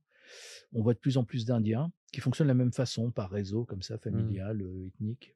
Et, et les Chinois sont pas un peu. euh, Alors, les Chinois, non, les Chinois, c'est euh, euh, c'est c'est une volonté politique. C'est l'État chinois qui décide. hein. Il n'y a pas Mmh. d'in- d'in- d'initiative individuelle chez les Chinois. hein. C'est c'est le- le- l'ambassade de Chine qui décide de ça ou ça.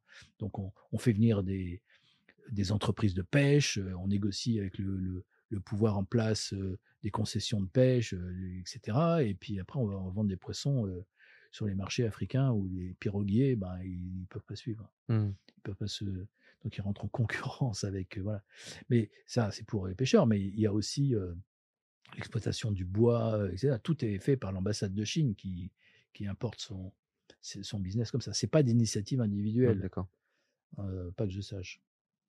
Bon, alors, euh, nous, on a, moi, j'ai pris le parti de faire l'entretien un petit peu à l'inverse de votre livre, puisque le livre commence sur euh, ben, quand vous êtes au Libéria et que vous, euh, vous, avez, vous, l'a- vous en avez parlé au tout début Ouais. de cette interview, donc euh, vous êtes au, au- au bord de, de la mort. Euh, J'aimerais qu'on en parle maintenant. Euh, c'est aussi, la de, de là que vient le, le titre du livre, euh, Chaque heure compte, la dernière tue. Oui. Euh, Ah, je- si je peux, je peux venir Oui. sur le livre, sur la couverture. euh, on m'a reproché d'avoir fait une couverture un peu violente. Hmm. Et il y en a même, ça veut dire que ça, m'embarrasse parce que ça veut dire qu'ils n'ont pas compris le sens du livre, qui m'ont dit il n'y a pas beaucoup de rapport entre la couverture et le contenu. Euh, J'ai pas fait ce livre pour parler de moi et raconter mon parcours. Pas du tout.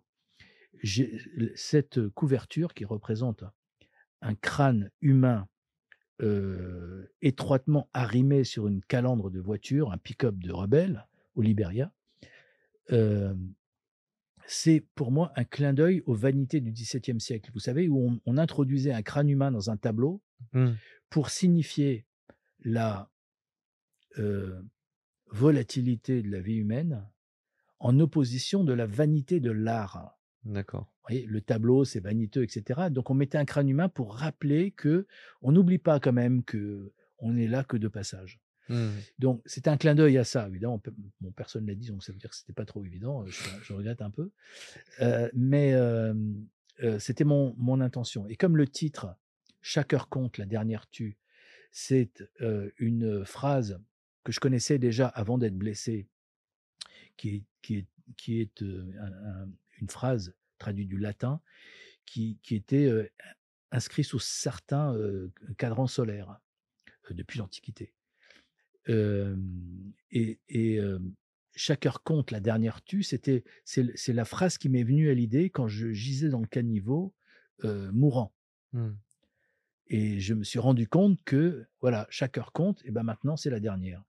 Et et et donc ce c'est ce choc, cette prise de conscience du temps perdu, donc de de la du gaspillage du temps, que je trouve que je trouvais qui fait parfaitement écho à cette photo d'un crâne humain, qui est c'est ce ce ce cet usage dérisoire d'un crâne humain qui représente un une personne quand même. Mmh. C'était il y avait quelqu'un dans ce ce crâne représente une une vie humaine qui ne qui sert de décoration, de frime sur, heu, la calandre d'une voiture de rebelle. Heu, comme on comme au vous savez, au Texas, on met, heu, des des Oui, crânes de buffle ou ou de de bison. Hem et donc moi je je je trouvais ce je trouvais que le titre allait bien avec la photo et allait bien avec le sens du livre. Mmh. Alors moi personnellement ça m'avait pas choqué, mais, Bon, merci. heu, Je suis content. donc, je veux bien que vous racontiez Donc donc comment ça s'est passé, cette histoire-là? l'hi l'histoire de la blessure? Ouais. C'est anecdotique. Je c'est juste je raconte cette histoire de blessure, c'est pas pour me pour chougner, c'est pas pour me plaindre, c'est pas pour me donner une, une, contenance, héroïque, de à 2 balles.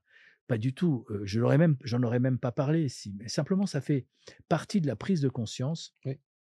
de du gaspillage du temps, de du fait que inéluctablement un jour, c'est fini et qu'à ce moment-là, il faut pas avoir de regrets. Moi, j'ai eu des regrets. Je me suis vu fini et je me dit je me dis: «Bon Dieu, j'ai perdu mon temps». C'est Mmh mh. horrible comme sensation, vous vous rendez pas compte parce que vous l'avez pas vécu dans votre chair. Mais quand vous le vivez dans votre chair, c'est horrible. J'ai gaspillé mon temps, j'ai servi à rien. Vous voyez? C'est Mmh. insupportable. Donc, c'est ça que je voulais, j'ai lancé le livre là-dessus. Donc je commence sur cette blessure parce que c'est ça qui initie, après toute la réflexion, toute l'introspection sur l'usage de la presse, sur l'usage du métier, sur, les doutes qu'on peut avoir au quotidien quand on, quand on quand on souffre, on peut le dire comme ça, de, mmh, d'essayer d'illustrer un événement qu'on ne sent pas, qui nous échappe, on ne sait pas où aller, on ne sait pas où être, on a faim, on a froid, on est on a à gérer tout ça. C'est ça faire du reportage, c'est gérer un certain nombre de contraintes. Gérer des contraintes, c'est que ça, en Mmh. fait et voilà, donc j'ai commencé le livre avec la blessure pour amener cette réflexion, cette introspection sur le reportage et j'ai ouvert, encore une fois, pour pas être ennuyeux, pour pas pour, pour parler de différentes choses, pour être intéressant, pour intéresser un lecteur, heu, sur l'évolution du métier, sur l'évolution, heu, de la photographie, sur l'évolution sur le basculement au tout numérique et puis aussi sur la lecture des événements, comme je vous ai dit, heu, en tenant compte du temps long. Heu, voilà. Mais si si vous voulez, je peux parler de la blessure, heu, en d en 2 mots parce que sincèrement, c'est pas c'est une péripétie pour un journaliste. après moi j'aime c'est parce que j'aimerais parler aussi du, de par exemple de de concept, enfin de concept, de l'histoire par exemple comme quoi il faut signer des documents, les choses comme ça. Ça ça permet de comprendre, mettre un peu de contexte à à d'autres, donc je je me trouve au Liberia, il y a, à une période charnière où après des mois de stagnation, le conflit évolue d'un seul coup un peu rapidement. Il y a une conjonction de choses. Taylor subissait depuis quelques semaines de la pression politique des Américains, des Nigérians, pour qu'il passe la main, pour qu'il renonce au pouvoir, et cetera. Il était il a été élu 2 fois président quand même, hein, il était président. Mais le pays restait sous embargo, et cetera. Donc on ne lui donnait pas les moyens de gérer son gouvernement et tout. Et puis il y avait des menaces de tribunal, et cetera. Donc tribunal international tribunal pénal international et tout, bon. Et donc on faisait pression sur lui pour qu'il lâche la main et qu'il s'en aille. Mais il était toujours là. En même temps, les Américains, ont annoncé qu'ils allaient envoyer une mission d'évaluation des besoins humanitaires. On ne sait pas pourquoi cette mission d'évaluation, qui était 10 personnes, hein, Mmh mh. hem, ont été interprétées a été interprété par la population comme une intervention militaire américaine humanitaire. D'accord. Et donc, enfin, les Américains vont venir à notre aide. Enfin, on s'occupe de nous. Enfin, notre, notre, notre euh, calvaire est terminé. Les Américains arrivent. Donc, ça a entraîné deux choses.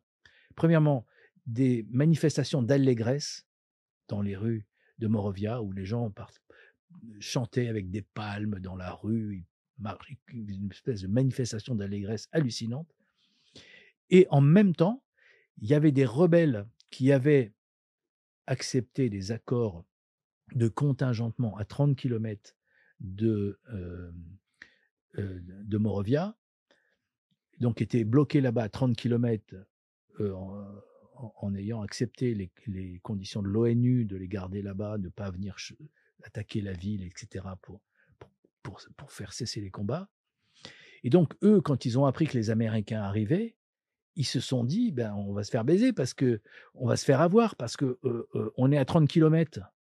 Alors que c'est nous qui avons accepté d'être 30 km, mais on peut avancer. Mmh. Donc, ils ont voulu entériner le fait qu'ils avaient plus de territoire de façon à, ce que les Américains considèrent leurs gains territoriaux et non pas les gardent, les laissent loin de la, ville, loin de la capitale. Et donc, ils se sont mis à avancer.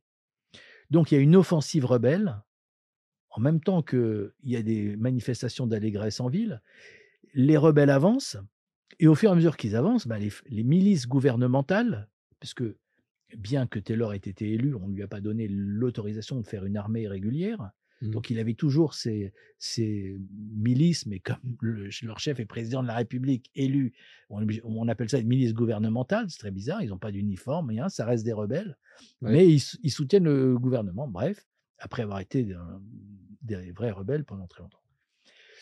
Et donc, eux, ils se replient au fur et à mesure que les rebelles avancent sur Morovia. Et donc, nous, on était avec ces gens-là qui reculaient, reculaient, reculaient. Et vous savez que quand euh, vous êtes avec euh, une troupe militaire ou rebelle qui se replie, vous êtes toujours en danger. Mmh. Parce qu'une troupe qui se débande, c'est toujours une troupe euh, dangereuse. Euh, indisciplinés, humiliés, euh, ils n'ont pas envie d'être photographiés, ils sont incontrôlés, incontrôlables, etc. Donc on en était là. Ils se repliaient, ils étaient très menaçants avec nous et euh, ils n'arrivaient pas à faire face aux rebelles qui avançaient. Au fur et à mesure que les rebelles avançaient, ils tuaient des gens. Hein. On voyait des blessés affluer de partout qui, qui, revenaient du, qui refluaient du front. Et à un moment, il y a, bref, il y a deux ponts qui, franchissent une lagune. le quartier historique de Morovia se trouve sur la lagune, et puis il y a ces deux ponts qui arrivent de l'autre côté de la lagune. Ces deux ponts partent assez loin l'un de l'autre, à peu près deux kilomètres l'un d'autre, mais ils arrivent pratiquement au même rond-point. Je ne sais pas si c'est une sorte de pas de doigt comme ça. Mmh. Et le matin, on était sur le, le, pont principal qui monte. c'est un pont en arc de cercle, comme ça, qui redescend, un très grand pont. Et donc on était là, il y avait des milices gouvernementales qui étaient là, qui étaient pas très efficaces, pas très, comment dire, motivées. Mais on voyait beaucoup de, réfugiés venir portant des blessés avec eux. Et, donc on, on s'est dit, on va aller voir à l'autre, on était trois journalistes, on s'est dit, on va aller voir l'autre pont, qui est un plus petit pont, qui fait 60 mètres de long et qui est plat, contrairement à l'autre qui est en arc de cercle. Et on va voir ce qui se passe là-bas. Et là, on retrouve à nouveau des milices gouvernementales qui sont très excitées et qui entreprennent de franchir ce pont. Donc on franchit le pont avec eux et on arrive à cette espèce de rond-point où en fait l'autre pont arrive à ce moment-là. Et donc on est à ce rond-point et les rebelles sont tenus à distance par le groupe avec qui nous étions et qui vient de retraverser le petit pont et qui tirent dans leur direction. Donc, ils tirent dans leur direction, mais moi je voyais pas bien de là où j'étais si les rebelles étaient effectivement là ou si les gens avec qui on était tiraient dans le vide, juste en, des tirs de dissuasion. Donc, je me dis, je vais me mettre derrière un tireur qui va me couvrir d'une certaine façon, et je vais juste jeter un coup d'œil, voir si on voit les rebelles ou pas. pour comprendre ce qui se passe, encore une fois. Et j'arrive j'arrive derrière le type qui vide son chargeur. Donc j'étais en relative sécurité. Et je vois qu'il n'y a personne. Il tire dans le vide. Juste, il tire pour qu'en face, il ne puisse pas ajuster un tir et qu'il ne puisse pas rebrousser chemin. mais puisque je suis là et que je vois qu'il n'y a pas de danger de ce côté-là, je me retourne de l'autre côté pour voir l'autre pont. Parce que là, on a une très bonne vision sur le, grand pont mmh. qui franchit la lagune. Et là, je vois qu'il n'y a personne. Et au moment où je vois qu'il n'y a personne, où tout ça se fait dans le même mouvement, c'est une fraction de seconde. Hein. au moment où je vois qu'il n'y a personne, je, me, je, continue mon mouvement pour rejoindre le, bas-côté où sont mes camarades. Là, je prends les balles de face. Deux balles. Donc, il s'agit bien de, des milices gouvernementales qui tiraient aveuglément depuis la base du pont. Donc, ils n'ont pas avancé parce qu'ils n'étaient pas sur le, la version de la vision du pont que j'avais. Ils étaient de l'autre côté. Et donc, c'est une configuration de tir contre son camp. Mmh. Voilà. Et c'est ce que je craignais. Parce que si je regardais par là, je me suis dit, si nous, on avance et que eux, ils se mettent à avancer aussi, ils vont nous voir devant eux, ils vont nous prendre pour l'ennemi. Et ils vont nous tirer dessus. Donc, c'est pour ça que j'avais un œil derrière. Mmh. Et ça ne m'a pas empêché d'être blessé. Donc j'étais un peu vexé. En et euh, vous les avez pris dans, au niveau de l'abdomen? Alors j'en ai euh, pris une dans le bras et une euh, juste au-dessous des côtes flottantes. Mais vous n'aviez pas de, de gilet pare-balles Non, j'ai pas de gilet pare-balles dans ces cas-là parce que ça, c'est trop lourd. On a fait, on a marché des kilomètres le matin hein, avec les, les, les, imbéciles qui se repliaient là. Et j'ai du matériel photo, j'ai un peu d'eau, c'est lourd. Et puis, il faut cavaler. Moi, je préfère courir plutôt que d'être bloqué sur place par le, le poids du gilet pare-balles. Et puis, je suis pas sûr qu'un gilet pare-balles m'aurait protégé là mmh. où j'ai pris la balle. parce qu'une balle de calache, un gilet pare-balles, ça l'arrête pas. Et la seule chose qui arrête un, une balle de calache, c'est les plaques de céramique mmh. qui sont centrées sur le plexus Hein, sur le cœur et les poumons et le dos. Donc là, je pense que j'étais pas protégé. Mmh. Non, je, mets de gilet pare-balles que dans les cas où il y a des, des risques avérés de tir d'artillerie. Mmh. Par exemple, en Ukraine, je mettrai un gilet pare-balles mmh, parce que là, ça tombe de tous les côtés, on ne sait pas quand. c'est Là, après, le problème là sur place, c'est que vous n'êtes pas dans une un endroit très propice à être soigné juste après. Non. Ça, c'est les risques. Hein. On pas, pas pleurnicher. On sait mmh. comme ça. C'est rare hein, qu'il y ait une structure médicale à côté. Hein. C'est très rare. Quand on fait, quand on fait des conflits comme ça, il faut accepter les conditions du terrain. tant pis. Moi, je, je, je, suis assez fataliste avec ça. Mmh. C'est pour ça que je pleurniche pas je pleurniche pas. En plus, je m'en suis super bien sorti quand même parce que j'ai perdu un rein, j'ai perdu 30 cm d'intestin, j'ai été entièrement transfusé, j'ai fait deux arrêts cardiaques sur, la table d'opération. donc j'étais quand même, je, je, suis miraculeux. mais c'est qui que vous avez Alors, moi, je, savais qu'il n'y avait pas de chirurgien en ville. Mmh. il y avait MSF, mais ils n'avaient pas de chirurgien. Mais je ne savais pas que la Croix-Rouge internationale, le CICR, il venait de recevoir un chirurgien. Je ne savais pas. D'accord. Euh, les Américains le savaient parce que j'avais un, confrère américain avec nous euh, du New York Times qui, euh, qui était, lui, il avait le téléphone dans son. C'était le début des cellulaires. Il mmh. avait un téléphone cellulaire et donc il a appelé tout de suite l'ambassade des États-Unis. Et il, on avait il y avait un, le premier conseiller de l'ambassade qui venait nous voir régulièrement à l'hôtel pour avoir des informations, parce qu'eux, ils ne sortent pas de l'ambassade. Donc, il, aimait bien avoir des informations des journalistes, savoir comment ça se passait en ville. Donc, il venait aux, informations comme ça. Et donc, on le connaissait. Et donc, Michael Camber, donc mon confrère américain du New York Times, il a appelé ce garçon, il lui a dit on a un blessé, est-ce qu'on peut venir tout de suite et tout? Et donc, ils ont prévenu qu'on arrivait. Et ce qui fait que quand on s'est quand on s'est présenté à la porte de l'ambassade, la porte s'est ouverte tout de suite. et ils, m'ont pris en charge, ils m'ont emmené à leur infirmerie. Ils n'avaient pas de médecin, ils avaient juste un infirmier, mais au moins ils m'ont mis une perfusion, ce qui a été absolument utile, parce que je perdais beaucoup de sang. Mmh. Et ce qui m'a fait permis d'attendre, et ils ont appelé le CICR. Donc j'ai attendu là assez longtemps, je dois dire, que le CICR arrive avec une ambulance, enfin une ambulance, avec un pick-up. Et ils m'ont emmené à leur hôpital. Et leur chirurgien venait d'arriver avec une équipe de trois euh, infirmiers.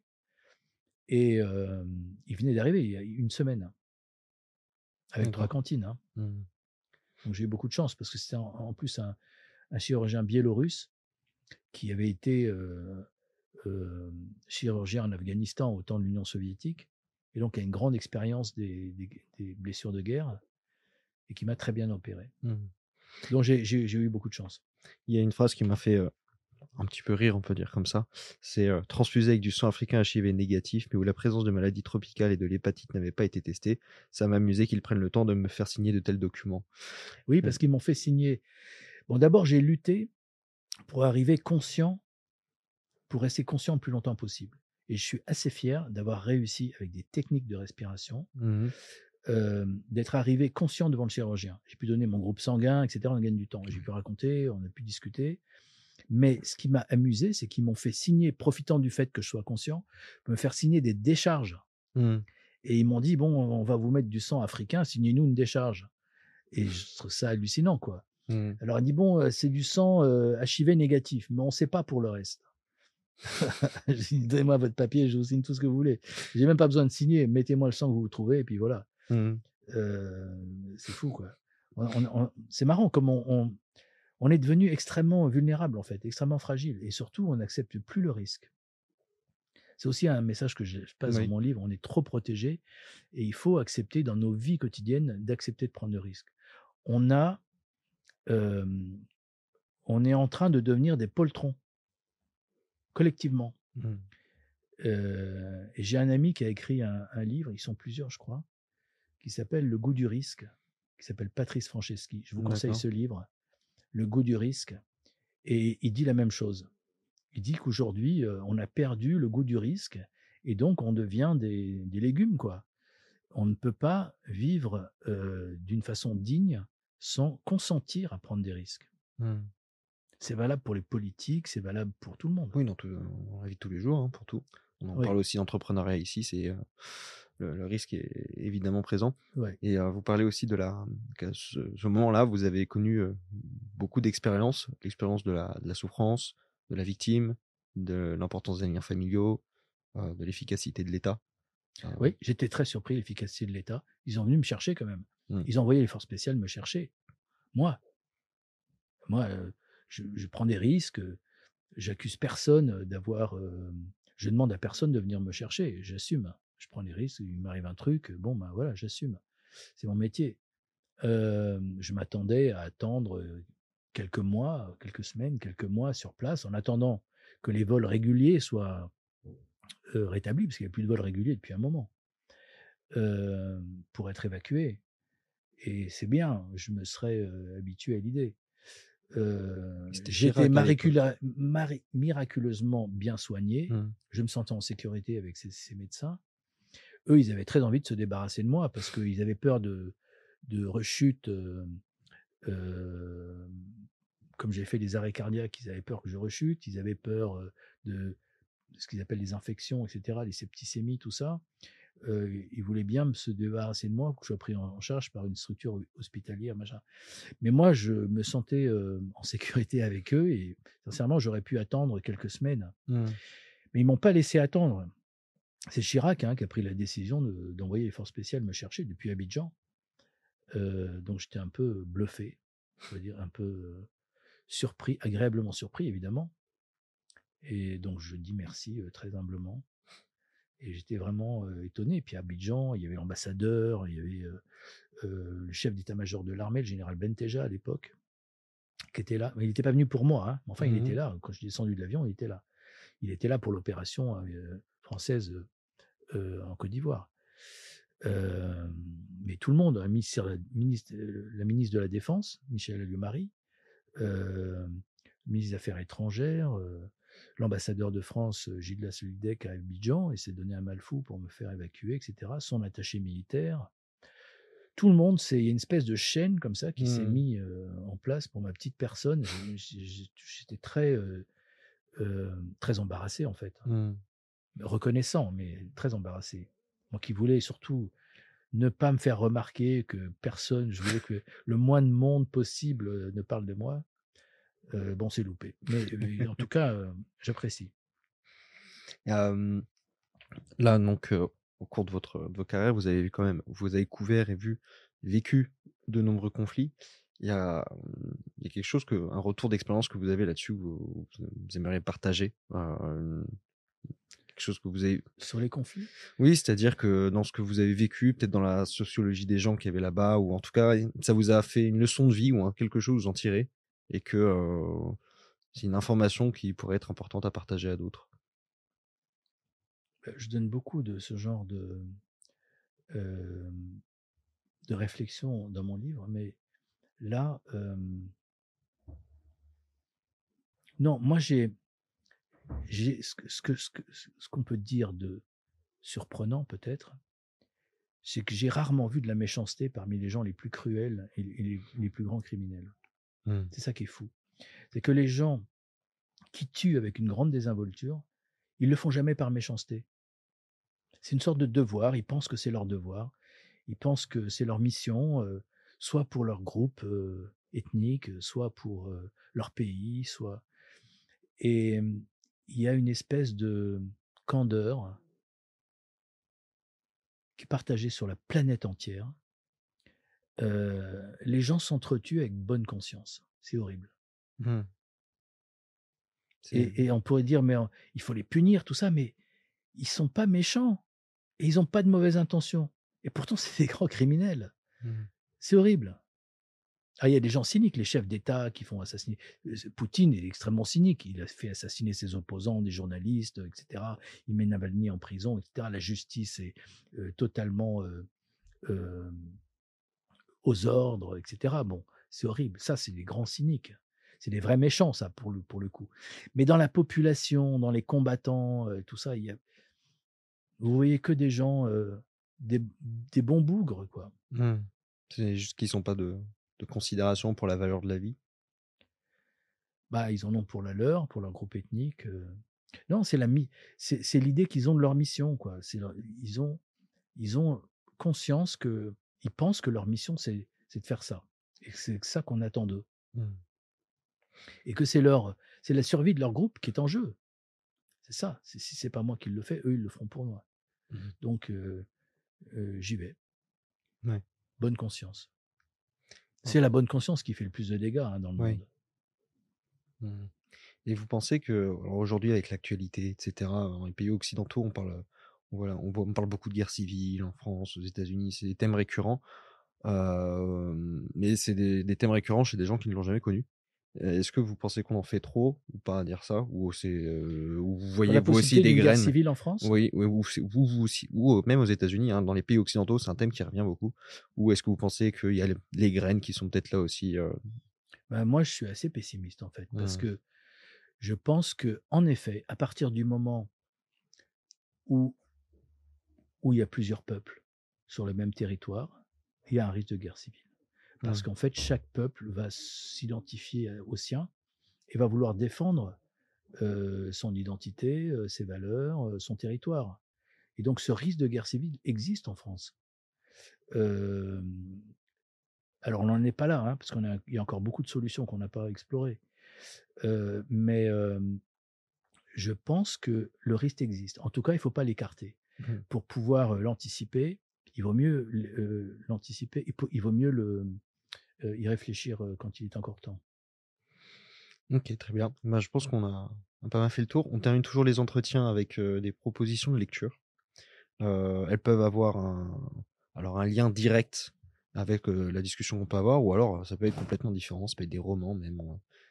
Bien, j'en ai parlé tout à l'heure, mais je vous conseille le livre de Patrice Franceschi, Le goût du risque, qui est vraiment très pertinent et qui est vraiment qui tombe bien mmh aujourd'hui. ou moi, ce qui me fait le plus peur dans la société française, c'est espèce de lâcheté, de déni qu'on voit se développer. Et, et c'est ça qui me fait peur, moi. C'est le, le déni et la lâcheté. Quand je vois des incivilités révoltantes dans le métro, dans la rue, devant la passivité des passants, Mmh. je suis autant révolté par la passivité des passants que par euh, les gens qui commettent les exactions. Mmh. Je suis révolté par les deux. Euh, J'ai vu des images euh, sur Internet où on voit des, des gens voler des vélos avec une tronçonneuse électrique, c'est-à-dire qu'ils liment le cadenas devant tout le monde en plein jour Ouais. et les gens s'opposent pas. Et je suis consterné. Et s'y opposerait-il et il y aurait un blessé, il serait condamné par la justice. Oui, ça serait de leur faute à eux. Ce serait de leur faute. Et là, c'est là, où vraiment je, je, je suis très inquiet, en fait, pour ce qu'on devient. Mmh. Euh, le fait que j'ai eu une infraction, une tentative d'infraction chez moi, d'effraction chez moi, euh, il y a quelqu'un qui a euh, cassé ma porte d'entrée. Ils n'ont pas réussi à rentrer, je ne sais pas pourquoi, ils ont été dérangés, je ne sais pas. Mais on était là. On s'en est pas rendu compte parce qu'on était au fond, bref. Et imaginez que ils arrivent à rentrer, qu'ils me trouvent, me trouvent face à face. Moi, je me laisserai pas faire. Ça s'est déjà passé. Je me laisse pas faire. Je, me bagarre, même si je fais pas le poids, même si le gars est armé, je me laisse pas dépouiller lâchement. Tant pis si je prends une balle, tant pis, je, je, je me laisserai pas faire. Mais imaginez que c'est moi qui blesse le, le- le voleur. Mais je vais en prison. Mhm. J'aurai pas de travaux d'intérêt général. Je vais en prison. C'est sûr et certain. Euh, Oui. J'ai vu que il y avait un, un, un jeune mec qui avait euh, en voiture, qui avait attrapé un policier qui l'avait traîné sur 200 mètres, le policier avec tra- traumatisme crânien, etc. Il a eu 35 heures de le, le garçon qui a été rattrapé. Euh, il a eu 35 heures de travaux d'intérêt général auxquels il ne s'est pas présenté. C'est-à-dire qu'il n'a même pas fait sa punition. Mmh. Euh, moi, il y a des gens qui rentrent chez moi, euh, je lui casse la tête contre un mur par maladresse, hein, parce que je sais pas me battre en fait. Hein. Pas le dire, mais je sais pas me battre moi. Je- J'ai pas pris de cours, je n'ai pas fait. Et puis à mon âge, je vais pas faire le poids longtemps. Hein. Mais bon, je vais essayer. Admettons que le gars glisse ou n'importe quoi, il se casse la tête contre le mur, il a une fracture du crâne, même s'il n'est pas mort. Hein. Mais je suis sûr d'aller en prison, c'est sûr et certain. Donc euh, euh, il y a des choses qui vont pas quand même, Mmh. je crois. Vous avez d'autres euh, Alors, moi, quand j'ai écrit mon livre, je me suis inspiré d'auteurs que j'aime bien. D'accord. Et il y a des, des gens qui ont un don extraordinaire pour raconter des histoires, donc je me suis inspiré d'eux. Par exemple, Jules Verne. Oui. Jules Verne, j'ai découvert, j'ai redécouvert Jules Verne parce que je lisais en- dans mon enfance, ça m'avait pas impressionné. Mais euh, j'ai redécouvert Jules Verne en, en lisant à mon fils. Mmh. Quand il était petit, je lui lisais pour s'endormir. J'ai redécouvert le texte, je dis mais qu'est-ce que c'est bien écrit? Comme les choses sont bien dites. Et donc c'est un, c'est un, un- un style narratif très imagé, très riche, et qui m'a nourri euh, le style en fait. Mmh. Mais il y a aussi des gens comme Emmanuel Carrère, comme euh, Sylvain Tesson, euh, comme euh, Victor Hugo. Victor Hugo, c'est vertigineux. La, la- la technique, la technique qu'il a de raconter des histoires en très peu de mots, c'est c'est vertigineux quoi. C'est le grand maître. Mmh. Il faut lire, il faut, il faut trouver les auteurs qui vous inspirent. Et on tombe dessus un peu par hasard en lisant tout ça. Mais il faut vraiment que euh, l'auteur euh, vous rentre dans, dans l'âme, quoi, Mmh. pour, pour identifier. Donc, euh, non, il y a beaucoup de lectures. hein. Je C'est pense que là, il y a déjà de, Ouais. déjà de quoi faire. Bon, en tout cas, merci beaucoup. C'était un vrai plaisir de vous avoir Avec nous. Euh, le- le livre, le lien du livre de Patrick Robert, donc euh, je vous le mettrai dans la description euh, pour si vous voulez vous le procurer. Euh, encore une fois, je vous remercie. Pour ceux que, dont j'ai encore l'attention, pensez à liker la vidéo, à vous abonner, je répète bien. Ceux qui écoutent en version podcast, vous pouvez mettre aussi les 5 étoiles, ça nous aide beaucoup sur le référencement. En plus, c'est génial, on est toujours à 5 étoiles sur 5 pour le moment. Moi, je trouve ça un très bon score, donc euh, continuez comme ça. Et je vous dis à très bientôt pour un prochain épisode. Patrick Robert, encore une fois, merci beaucoup. Merci de m'avoir reçu.